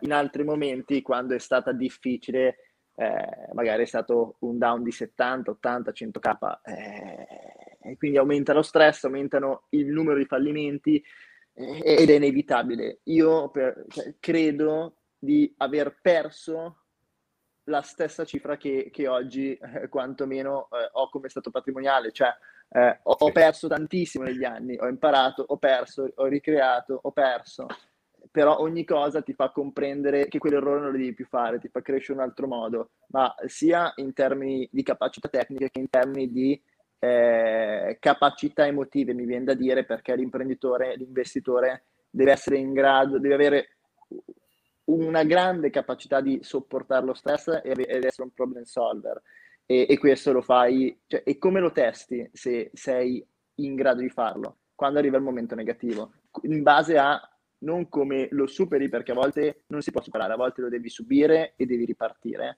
ma in base a come riparti e se hai la forza di ripartire vuol dire che sei pronto a fare il passo successivo, e quindi si fallisce in maniera straordinaria e clamorosa a volte, ma va bene così, cioè, semplicemente va bene così. Sì, sì. Okay. Allora adesso Arto ti hanno fatto una domanda che io riarrangio un attimo, ed è giustamente, visto che adesso stiamo parlando di fallimenti eccetera eccetera, la domanda era questa: qual è stato il vostro successo più grande? Anche questa è bella. Bella, e così su due piedi non riuscirei a dare una risposta, lo ammetto. A me viene da dire quello che sono ora, adesso che mi stai vedendo. Cioè, nel senso, perché mi sono costruito nel tempo e ne sono anche fiero di questa cosa. Perché ho impiegato tempo, conoscenze, tutte queste cose qua. E, oddio, io lo rapporto un po' sulla persona che sono diventato. Se invece viene messo sul singolo evento, qual è stato il vostro successo più grande, non saprei metterlo ad un evento singolo, lo ammetto. Non so tu, Ale, come sei messo. Ma sai, è una bella domanda, perché forse non c'entra, però non lo so, il successo più grande è una serie di cose, e l'aver raggiunto, ecco, forse oggi la possibilità di poter dire di no a lavori, di poter avere più opportunità di quelle che posso cogliere, è molto gratificante, e quindi sì, io penso aver creato la situazione attuale più che uno specifico evento, perché poi molti magari... Esempio, a me è capitato di ottenere con diverse aziende dei risultati estremamente importanti, o anche fare delle operazioni che sono andate benissimo. Io penso 50-60% di ROI, operazioni clamorose, anche in ambito finanziario abbiamo ottenuto dei risultati clamorosi, di cui poi magari in un momento possiamo anche entrare nel vivo. E molti ci dicono: ok, ma perché non lo festeggi? Perché non sei contento? Dico: sì, sono contento, ma cioè, che cos'altro dovrei fare? Cioè, il mio lavoro, voglio dire, non fare questo altrimenti. E quindi io la vivo molto come, mi sembra, è il normale risultato di fare le cose come vanno fatte. Cioè, non mi sento bravo per dire un festeggio perché ho fatto una cosa clamorosa. No, se tutti fanno le cose fatte bene come vanno fatte, i risultati arrivano per tutti. Quindi per me è normale. Poi, essendo noi degli investitori come lavoro, mica puoi gioire per un 30 o un 40% del tuo lavoro. È come il cuoco che dice: cavolo, ho fatto una cotoletta fatta bene. Vabbè, grazie a cazzo. Il meccanico: oh, ho aggiustato la macchina. Già, è normale. E quindi io la vivo molto così, però comprendo che per chi magari lo fa saltuariamente sia un evento, però ecco, magari l'evoluzione arriva proprio anche nel momento in cui si passa al concetto del è normale, cioè non c'è niente di strano, sarebbe strano il contrario. Ok, scusate, è una domanda poco chiara, cerco di chiarirlo. Comunque, spettacolo questa intervista, ragazzi. Grazie mille. Sì, grazie mille a te, perché mi sta piacendo un casino, e penso la migliore intervista alla quale abbiamo mai partecipato. Sì, dai, è vero. Sono sempre molto banali, molto scontati. Ti dico, il vantaggio è che magari qualcuno lo fa per farvi dire le cose che vanno di moda, quindi cripto investimenti, che sono dalla metà in poi adesso di domande, no? In realtà, appunto, io l'ho fatta per me questa intervista, sono a questo punto, so che voi siete qua, vi chiedo tutte i step passo passo, anche perché le cose interessanti da dire, reali, per arricchirsi, le abbiamo dette in quest'ora 18. Quello che diremo da adesso in avanti, so, ok, sono cripto, però possiamo distinguere dalle segmentali, sì, no, nel senso cripto, DeFi, sono alcuni dei tantissimi strumenti, tanto le persone possono arricchirsi in 1 milione di modi se hanno la mentalità giusta, il resto è tutto strumenti. Però purtroppo ci si concentra solo sullo strumento, perché è la cosa più bella, più sexy, più di appeal, più che ti fa gasare. In realtà quello che funziona è il contesto, funzioni tu. Io invece penso che lo strumento, la strategia, è qualcosa che, siccome la mente umana è abbastanza pigra e cerca delle semplificazioni molto nette, le persone cercano quello, quindi cercano qualcosa del già pronto, inscatolato, fai questo e è la chiave del successo, quando nella realtà la chiave del successo te la devi creare tu, mangiando pasta asciutta, per non dire altre cose, no? Ok? Esatto. E ci sta. Beh, adesso ragazzi, un paio di domande così, le classicone ce le smarchiamo, poi magari se ne è qualcosa di interessante E perché questa cosa qua? Perché Giacomo nel suo ideale dice ok, il mio obiettivo è fare il blog, fare tot visite, metto le pubblicità, inizio a guadagnare una valanga di soldi. No, non funziona. Poi ho provato le affiliazioni, non funzionano. Poi ho provato questo, non funzionava niente, preso singolarmente, però nel mentre sono cresciuto, no? Sono ripartito da zero, ho fatto pubblicità, ho iniziato a lavorare un po', affiliazione a lavorare un po', questo a lavorare un po', quindi ho iniziato a capire che effettivamente non è la singola cosa che ti fa potenzialmente arricchire, è l'insieme di strategie, diciamo, di side hustle che tu applichi, a meno che tu non abbia un'azienda, ok, ti dedichi solo a quella, è una serie di attività che piccole, goccia a goccia, ti aiutano ad arrivare a fine mese o ti arricchiscono in base a quanto spingi, no? Quindi la mia domanda è, dovendo sceglierne una, qual è il side hustle con il miglior rapporto sbattimento-guadagno? E qui, per essere polemico, ho aggiunto anche Amazon FBA per sbugiardare quelli che dicono su Facebook con 1.000 euro e Amazon FBA diventi ricco, perché 1.000 euro non ci sono neanche per aprire la partita IVA. Ok, guarda, detto terra a terra veloce, tra questi qua segnati matched betting, proprio rapporto, potete anche andare fuori tipo match betting, rapporto tra quello che vai a inserire di tasca tua, le competenze che devi mettere con le tempistiche e il grado di evoluzione che puoi avere nel percorso, quindi partendo da zero ad avere numeri importanti. Match betting è uno di quelli che rientra, potrei dire anche affiliazioni, ma con tante postille. Però nelle affiliazioni il rapporto sbattimento-guadagno, veramente sbattimento è tantissimo, e guadagno poi arriva col tempo, con grande esperienza e quant'altro. Matched betting, il rapporto sbattimento-guadagno è quello, oppure tipo segnalazione immobiliare è l'altra cosa che mi viene in mente, se no altre robe queste qua. Side hustle, quindi intendi l'attività non tradizionale da fare per guadagnare? Io lavoro, voglio arrotondare. Cosa consigliate di fare? Questo è, diciamo, il senso. Allora, arrotondare sono d'accordo con te. Se uno cerca un guadagno, tra virgolette, sicuro, cioè dove la scommessa è più dalla tua parte rispetto all'incertezza, il match betting oggi è un'opportunità. Non sappiamo quanto durerà, oggi è un'opportunità assolutamente.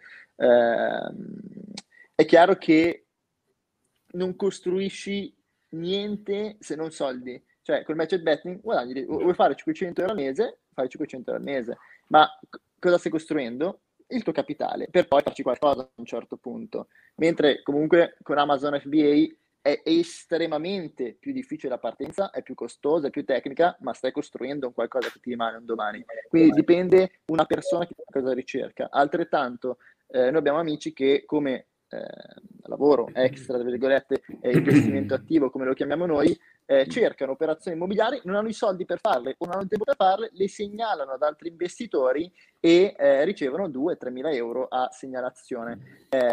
Lì stai facendo soldi, sì, ma stai anche apprendendo un'abilità che un domani, se hai 30, 40, mettiamo in paesi, in città più ordinarie, sai 70-100k, ti fai l'operazione da solo. E quindi stai prendendo capitale e anche acquisendo competenze.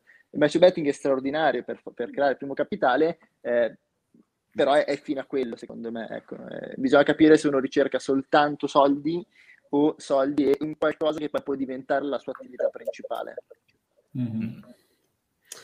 Ok.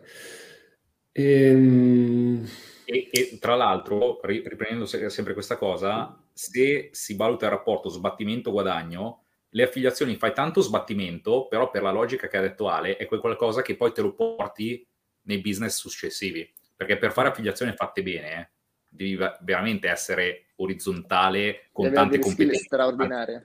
Devi sapere copywriting, devi sapere Facebook Ads, Google Ads, creare contenuti, perché puoi fare anche, contenuti video, foto, tutto di più. Quindi ma un bravo affiliato ha le skill poi per fare qualsiasi tipo di attività, anche come freelancer, cioè un freelancer che fa tutto bene. Sì, vero.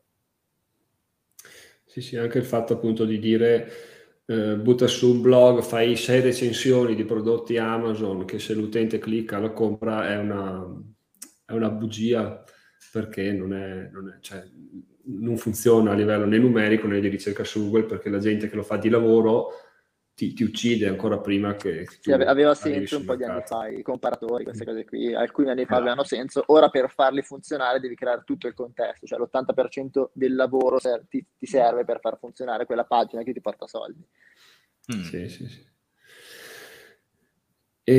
Ok, allora parliamo un attimo di cripto, perché voi ne parlate in maniera abbastanza diffusa, ma quando è che avete capito che era ora di salire sul treno delle cripto? Nel senso, Bitcoin era già su o era giù? L'avete comprato, l'avete venduto quando valeva $2, comprato 10 centesimi? Io l'ho comprato fine estate 2017. Prima un Bitcoin l'avevo comprato lì ed era intorno ai $4.000. Poi dopo, in quel periodo, ho iniziato un po' a interessarmi al settore. Avevo imparato qualcosina in più, studi, qualcosa, e sono entrato, era il periodo della bull run delle ICO, e perché era fine 2017, inizio 2018, corsa di Bitcoin fino a 20k, intanto le ICO che partivano, ed è stato quel periodo lì. Era il momento di salire sulle cripto, cioè sul treno delle cripto. Io per assurdo Bitcoin in quel periodo l'avevo comprato, non dico sui massimi, cioè non era sui massimi assoluti, ma tecnicamente erano un po' i massimi relativi del periodo. Però ho detto, cazzo, può avere delle potenzialità, cioè nel senso è un qualcosa di finito, il concetto che c'era dietro mi piaceva. Diciamo che ho sposato il concetto più che l'investimento, quindi ho detto, mettiamo qualcosina qua sopra, e l'ho fatto.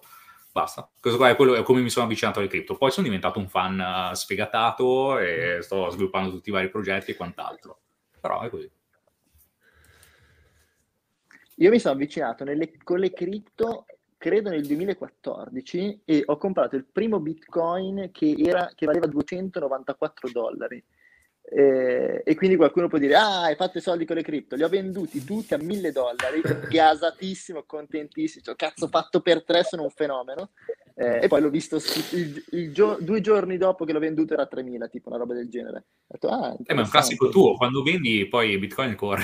E poi li ho ricomprati a luglio 2017, non mi ricordo quanto stava, e da lì poi non ho più comprato praticamente. No, non ho più comprato, ho tenuto quelli vendendo spesso scaglioni. Io anche recentemente ho venduto altra roba, ho convinto Ste a vendere Bitcoin a 33.800 a gennaio.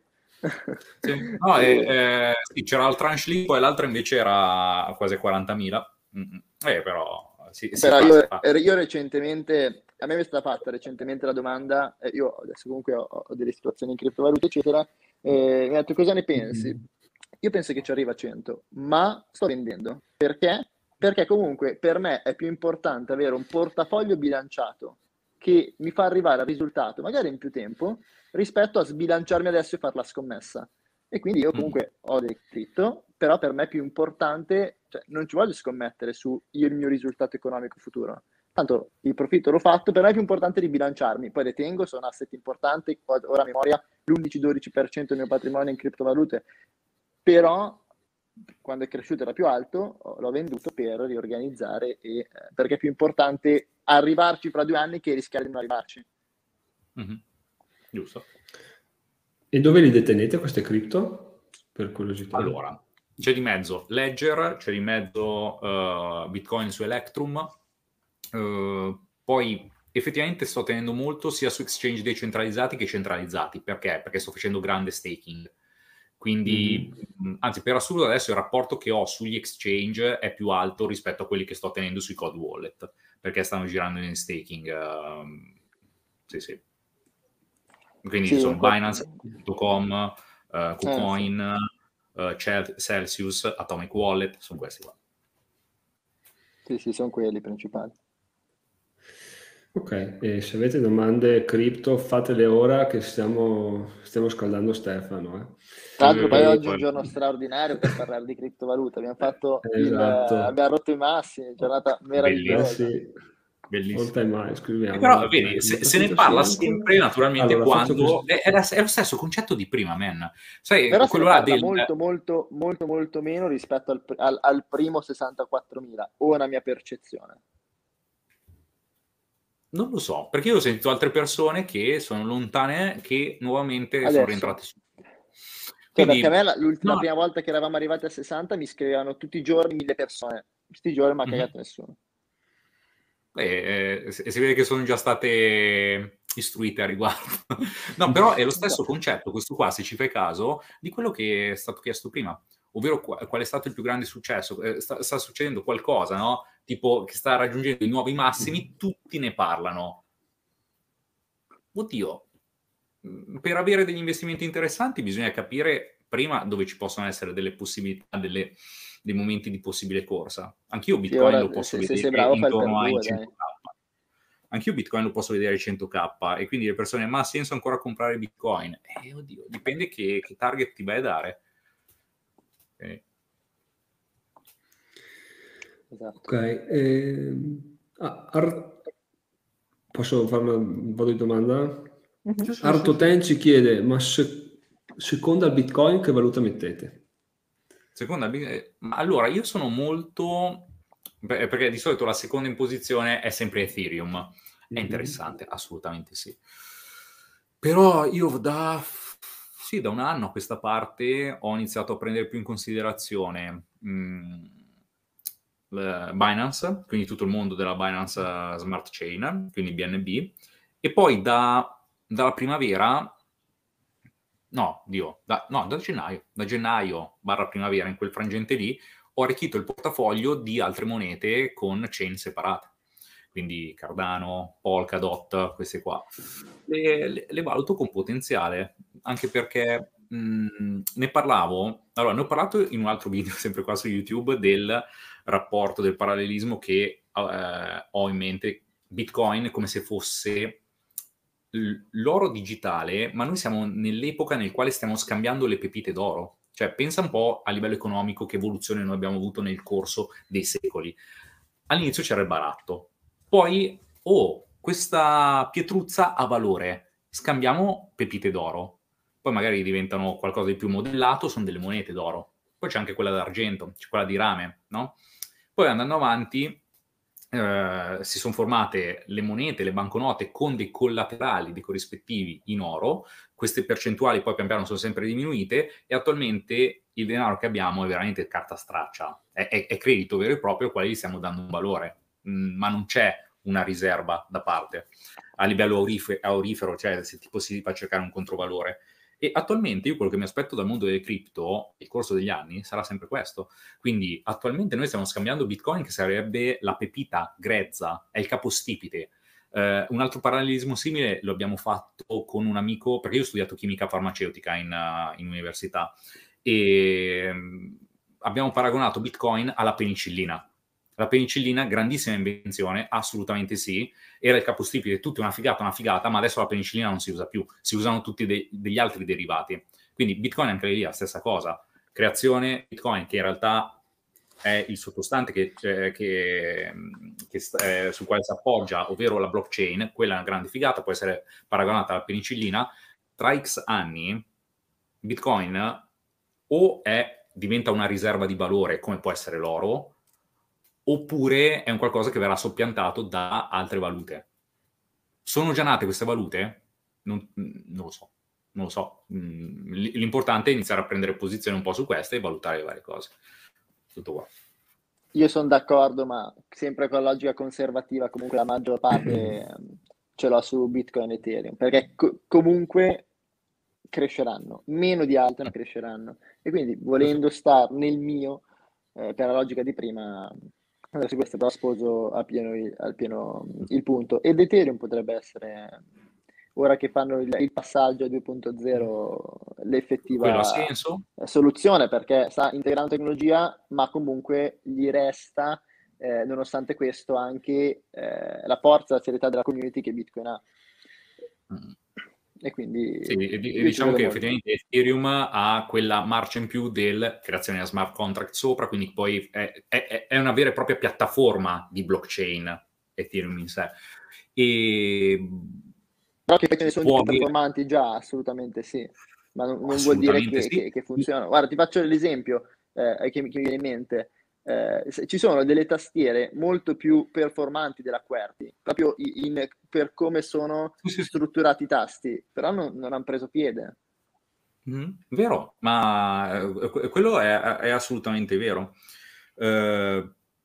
Il punto è che per quello che ho fatto su Bitcoin, lasciando le varie posizioni, è stato solo una logica di dove posso avere poi un possibile guadagno maggiore. Quindi per ora Bitcoin è rimasto lì da parte, può aver senso, potrebbe diventare riserva per il futuro e quindi la tengo buona come opzione. Le altre, nasce una nuova chain, può essere interessante, qualcosina ce lo mettiamo dentro. Staremo poi a vedere quale sarà quella che girerà in maniera più interessante, anche se penso, io la butto lì, il mondo delle criptomonete sarà poi sempre di più declassato, tra virgolette, e terrà più peso il concetto di blockchain. Quindi sì, l'utilizzo di blockchain, ok, per regolare le transazioni monetarie e finanziarie, ma soprattutto, sì, okay, soprattutto finanziarie, quindi creazioni di prestiti che già si stanno facendo, però in maniera fatta per bene, con determinati contratti. Le questioni notarili passerà tutto sulla blockchain. Ti dico una novità che proprio c'entra con questo. Oggi vado sul sito del portale dove facciamo le aste che compriamo in creditiva, mi è uscito un pop-up che la transazione verrà registrata su blockchain, cosa che non c'era, quindi sta arrivando. Diventa quello, cioè siamo in fase di bolla, sì, assolutamente. La tecnologia blockchain sarà orientata di più per le criptomonete? Non ne sono poi così sicuro. Secondo me avrà un altro sottostante che al momento, cioè internet come lo conosciamo noi adesso lo stiamo utilizzando così, ma è nato per scopi militari, cioè quindi anche la stessa blockchain adesso fanno girare le cosiddette criptomonete e quant'altro, ma in un futuro avrà un altro valore e quel valore si scoprirà. Sì, garantito. Io lo vedo bene in ambito sanitario, in ambito assicurativo, giurisprudenza, atti notari, tutte queste cose qua. Io lo vedo molto orientato su quel settore. Ok. Dai, faccio una considerazione che ho in testa da un po', nel senso, adesso prendendo il Bitcoin come esempio, tutte le criptovalute, se io dovessi dire, Giacomo, ok, torna indietro di 5 anni e ditti di investire tot soldi, perché io quando mio amico è andato in Erasmus a Helsinki c'era l'ATM di Bitcoin, abbiamo comprato 20 euro di Bitcoin che adesso valgono 5.000 euro. Col senno di poi ovviamente ho detto comprane 5.000 euro, no? E poi boh, mettiamo via mortalini, fermo restando che magari le avremmo vendute bla bla bla. Però questo è un periodo storico nel quale, se tornando 10 anni fa dovessi tornare 5 anni indietro per dirmi investi in qualcosa che ti rende così tanto, non esiste. E la mia sensazione è che più andiamo avanti, più ci saranno possibilità di avere rendimenti incredibili a fronte di investimenti relativamente bassi, no? Questa è una mia sensazione, non è una domanda. Cioè, non so se volete intervenire. Sono d'accordo al 100%. Però I cicli si stanno sempre più riducendo. Cioè, se prima un ciclo durava 10 anni, ora ne dura 5, ne dura 3. I moltiplicatori andranno sempre più rapidi. Non so se è un trend che andrà scemando, però e si tornerà un po' più a un rallentamento. Matematicamente mi sembra che questa dovrà essere a un certo punto la direzione, però questo momento preciso storico sono d'accordo che è sempre più rapido, i trend sono sempre più micro trend, ma hype e linearità, hype e linearità. Ah, sia che parliamo di finanza, di cripto, di altre cose, sta accadendo questo. Mm-hmm. Vero. E infatti quelli che dicono perché ogni tanto in qualche consulenza dal club è capitato che le persone mi chiedessero: ma devo salire sul treno delle cripto o è troppo tardi? Sempre lì, anche lì dico: non te lo ordina il medico, punto numero uno. Punto numero due: sfrutta questo momento per studiare, stare pronto ad una possibile occasione futura, quindi prendila come caso studio. Tutto sì, tanto ci sarà un domani, tanto ce ne saranno sempre di più, e in ambiti totalmente inaspettati. Quindi è per quello che secondo me è importantissimo stare a contatto con persone che stanno a contatto con altre persone. Quindi io so qualcosa, tu sai qualcosa, ci scambiamo un'idea, ma sai che secondo me questo o quell'altro, che sono cose che non trovi guardando video su YouTube o leggendo articoli gratuiti. Sono cose che o fai di persona, o paghi corsi, paghi delle persone che lo fanno di lavoro, però cioè, ha un ritorno economico incredibile. Cioè, il fatto, la conoscenza non c'entra a fare. Sì. La paghi, ma se la sai sfruttare ci torni dentro alla grande. Guarda, uno dei più grandi miei investimenti è quello di viaggiare, nel senso non da turista, ma proprio da viaggiatore, prendere, esplorare varie cose. E l'esempio che hai fatto tu della persona in Erasmus a Helsinki, neanche la riprova. Cioè, tu tipo finisci in altri posti, in altri stati, vedi delle dinamiche che magari non sono usuali per la realtà che uno vive. Tipo io, cresciuto in un paesello in provincia a Milano, appena ho iniziato a viaggiare apprendi una cosa, l'altra, e questo qua sotto sotto ti aumenta veramente tanto di bagaglio culturale e ti apre a nuove possibilità. In questo caso, la tema di Bitcoin è una cosa nuova, ma dai, perché no? Proviamola. Quindi anche zero pregiudizi e viaggiare tanto. Questo qua sono i due investimenti migliori di tutti. Mm. Vero.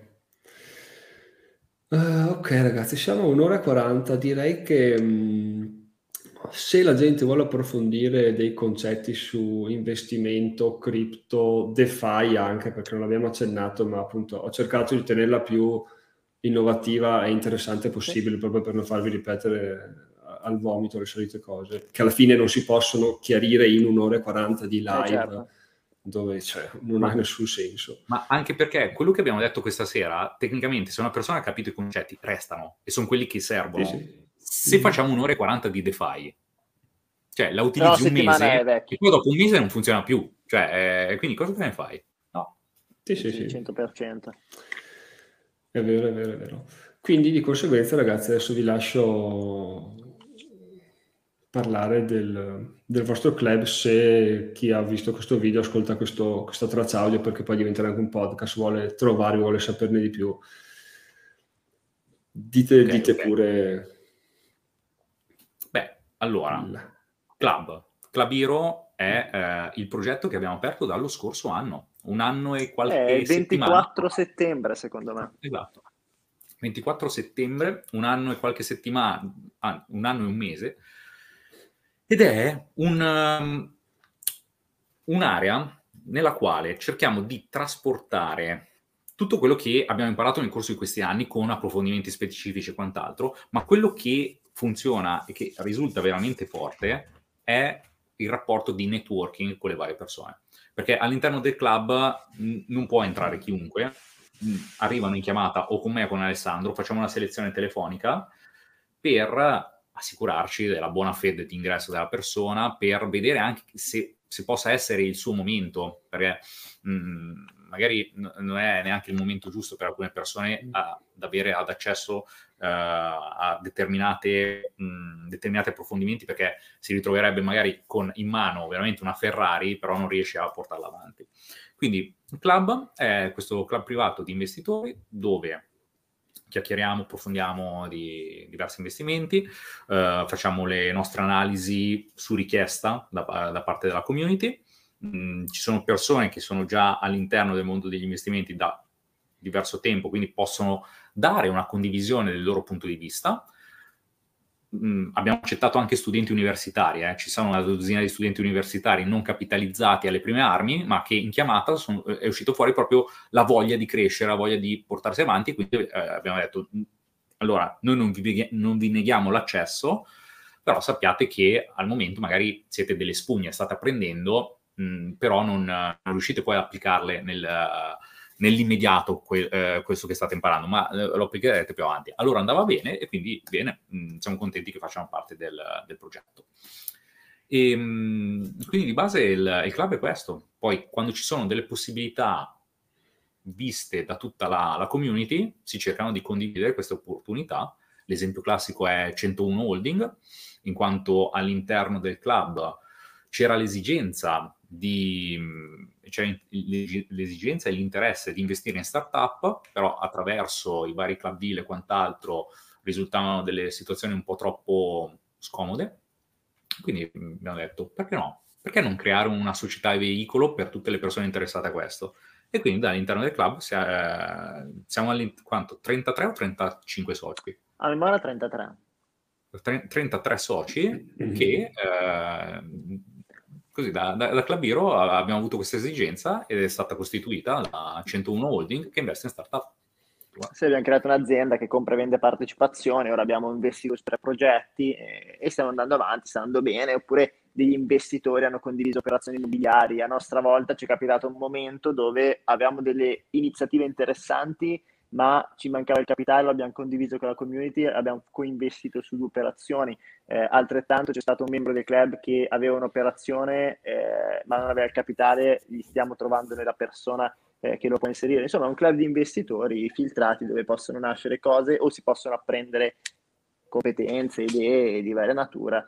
Tu hai messo qui il link che quando uno ci finisce sopra può vedere la presentazione, quindi così può, se interessato, ascoltarsi tutto. Tra l'altro abbiamo riservato per la tua community un omaggio, ora non mi ricordo, ok, c'eri tu, che se uno quando va per prenotare una chiamata di selezione inserisce il codice invito Milionario10 riceverà anche un omaggio e sappiamo che arriva dalla tua community. È il primo, quindi non l'abbiamo mai fatto con nessuno, ci faceva piacere questa sera, perciò se uno è interessato va sul link, credo che lo metterai anche in descrizione, www.clubiro.it, guarda la presentazione, se gli piace provare la chiamata di selezione e se pensiamo che possa esserle utile per il suo percorso o essere arrivato il momento, poi il nostro club di investitori ci fa piacere. Oggi siamo 216 più o meno.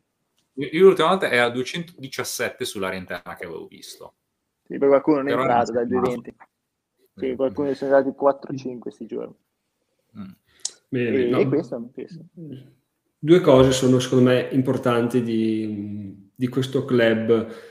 Uno è assolutamente il networking, mi ripeterò all'infinito ragazzi, lo so, però è fondamentale. Tra l'altro, se non avessi conosciuto Alessandro, questa cosa non sarebbe mai venuta, né l'intervista né questa possibilità di avere questo codice, quindi tutto è nato dal nulla. Non è che se andate sul sito ClubIro, cercate sotto affiliazione, guardate che ti diamo il codice, no, il codice questo ci danno, conosci le persone. E la cosa bella appunto è che se tu entri in un club, che può non essere questo, cioè non è quello lo scopo ultimo, però lo scopo ultimo è farvi capire che andare in giro, conoscere persone, viaggiare, come abbiamo detto, tutto questa intervista è fondamentale. E l'altra cosa, che c'è un rilascio di video continuo e questo vi tiene sempre motivati, perché trovare motivazione è veramente tanto difficile, soprattutto se si fa un altro lavoro e si vuole svoltare la propria vita, stare concentrati e stare focalizzati è difficile. Avere quella mail che ti arriva e ti dice guarda che c'è questo nuovo video, tu vai, la vedi, poi vai, parli, fai due chiacchiere, stai sempre sul pezzo. Quindi quelle sono le 2 cose secondo me che sono bellissime, che sono difficili da trovare. Cioè, quando le trovate siete a cavallo. Poi ovviamente il lavoro lo fate voi, non è che lo fanno loro o chi per noi, però sono 2 grandi aiuti di sicuro.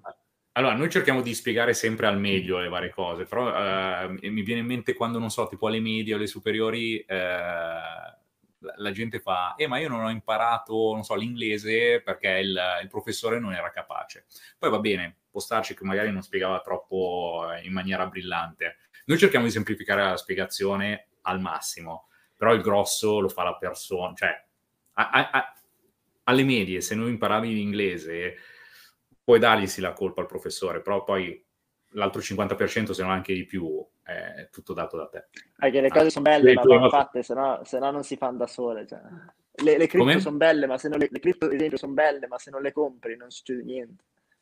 No, esatto, ma se non comprendi quello che c'è dietro, non fai l'azione, tutte queste cose qua, è così. Sì, sì. E anche vedere le altre persone che fanno le cose ti motiva a fare. Perché se tu senti parlare di aria astratta, ti fa comprendere che è possibile. Una delle cose più importanti che per me ha fatto la differenza e che sono convinto sia stato proprio uno dei punti fondamentali è stato all'inizio circondarmi costantemente di persone che erano a livelli estremamente superiori di me. È stato avere la fortuna di sedermi a dei tavoli dove investitori, imprenditori arrivati dicevano: ah, ho comprato quella casa lì, 50.000, ho venduto quell'azienda, $500.000, ma non per spavalderia, perché per loro era l'abitudine, era la normalità. E io mi sentivo estremamente a disagio, perché io ho €5.000, questo mi parla, chiesto oggi, ho fatto solo oggi 10-20.000, e quindi mi sentivo a disagio, tornavo a casa, devo recuperare alcune cose, non le capisco, devo studiare tutto, devo impegnarmi, voglio arrivare lì. E poi mi faceva comprendere che, cioè, ma se per queste persone è l'abitudine, ma allora è possibile, posso farlo anch'io. E semplicemente distruggendo quel preconcetto che abbiamo, che a volte non facciamo le cose perché pensiamo che è impossibile, perché non conosciamo abbastanza persone che le hanno fatte. Se ci circondiamo di persone per cui è l'abitudine comprare e vendere immobili, è l'abitudine comprare e vendere aziende, è l'abitudine uscire a cena e spendere €500, ti fa comprendere che vabbè, è possibile, quindi inizia a ragionare in quel modo e a fare quelle determinate cose. Per me è stato completamente rivoluzionario e è un velocizzatore, è assolutamente un velocizzatore. Sì. Poi le cose le vedi per assurdo anche al contrario, perché mi viene in mente ad agosto, io prendo almeno minimo 2 voli al mese, ogni mese. Ad agosto mi è capitato di andare in aeroporto e ho detto: cazzo, è tutta sta gente, perché invece quella è l'abitudine delle persone, quindi è giusto accerchiarsi di persone che vivono queste cose nel giornaliero, quindi vero.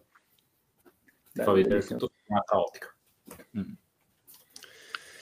Ok, io direi che 1:50 di valore l'abbiamo dato, quindi vi ringrazio ragazzi, vi saluto, sono Giacomo, diventerò milionario in 6 anni e prego. Giacomo, ciao a tutti. E ciao. Alessandro di Investiro, grazie mille, buona serata. Anche a te. Bene ragazzi, come avrete intuito l'intervista è finita. Se vi è piaciuta fatemelo assolutamente sapere via mail per favore a info@diventeromilionario.it, oppure come commento a qualsiasi articolo su Facebook, su Instagram, dove volete, perché condividiamo un po' di positività. Se avete detto cavoli, questa è veramente una cosa geniale, questa è una figata, questa è un'idea interessante, ditelo, scrivetelo, verbalizzatelo via messaggio audio sul gruppo Telegram, come volete, ma a parte essere utile a me, farmi felice, è molto importante anche per voi, perché essere positivi fa essere positivi, quindi è tutta una cosa che aiuta un circolo virtuoso, quindi positività nel mondo e ottimismo. Se invece c'è qualcosa che avete detto cavoli, questo argomento l'hanno solo toccato di striscio, vorrei venisse approfondito, mandatemi una mail e vediamo, magari se ci sono abbastanza domande possiamo pensare di riproporre un'altra serata, perché no, tanto sono molto disponibili, quindi assolutamente sentitevi liberi di condividere le vostre impressioni a riguardo, perché mi fa piacere, aiuta tutti e soprattutto è una figata a farlo, perché più si condivide, più si cresce, più si diventa gruppo uniti e più è bello vivere ragazzi, più è bello parlarne eccetera eccetera. Se invece volete fare un passo in più e dite cavoli, io effettivamente vorrei approfondire argomenti di investimento, di risparmio, di guadagno a livello un po' più alto, che non sia un video su YouTube, vi consiglio veramente di andare su clubiro.it, vi preregistrate in realtà, perché poi vi contattano per conoscervi meglio. Se utilizzate il codice milionario10 potete ricevere un corso bonus, quindi potete farlo volentieri. Tra l'altro questa è la prima affiliazione ragazzi, spettacolo. Forse l'ho già detto nel video, ma adesso che posso parlarne a mente lucida veramente, cioè una cosa che 2 mesi fa ritenevo assolutamente impossibile, trattare un'affiliazione uno a uno con delle persone, uno a due in questo caso, con delle persone che hanno un'azienda direttamente, senza passare per i classici bla bla bla siti di click, vendita e bom basta. Invece 2 mesi ragazzi, 2 mesi, quindi pensateci, buttatevi, fate le cose, testate, provate, sbagliate, cadete, rialzatevi, perché questo è il senso della vita, no? Vivere per trovare, vabbè, vaffanculo, troppa filosofia ragazzi. Buona serata, dico serata perché sabato sera ho rovinato la magia di quello che stavo dicendo, ci sentiamo lunedì, bye bye. Rettifico, giusto per farmi ancora un po' di segmentali e rovinare il contenuto, è venerdì sera, non sabato sera, ma insomma, ciao.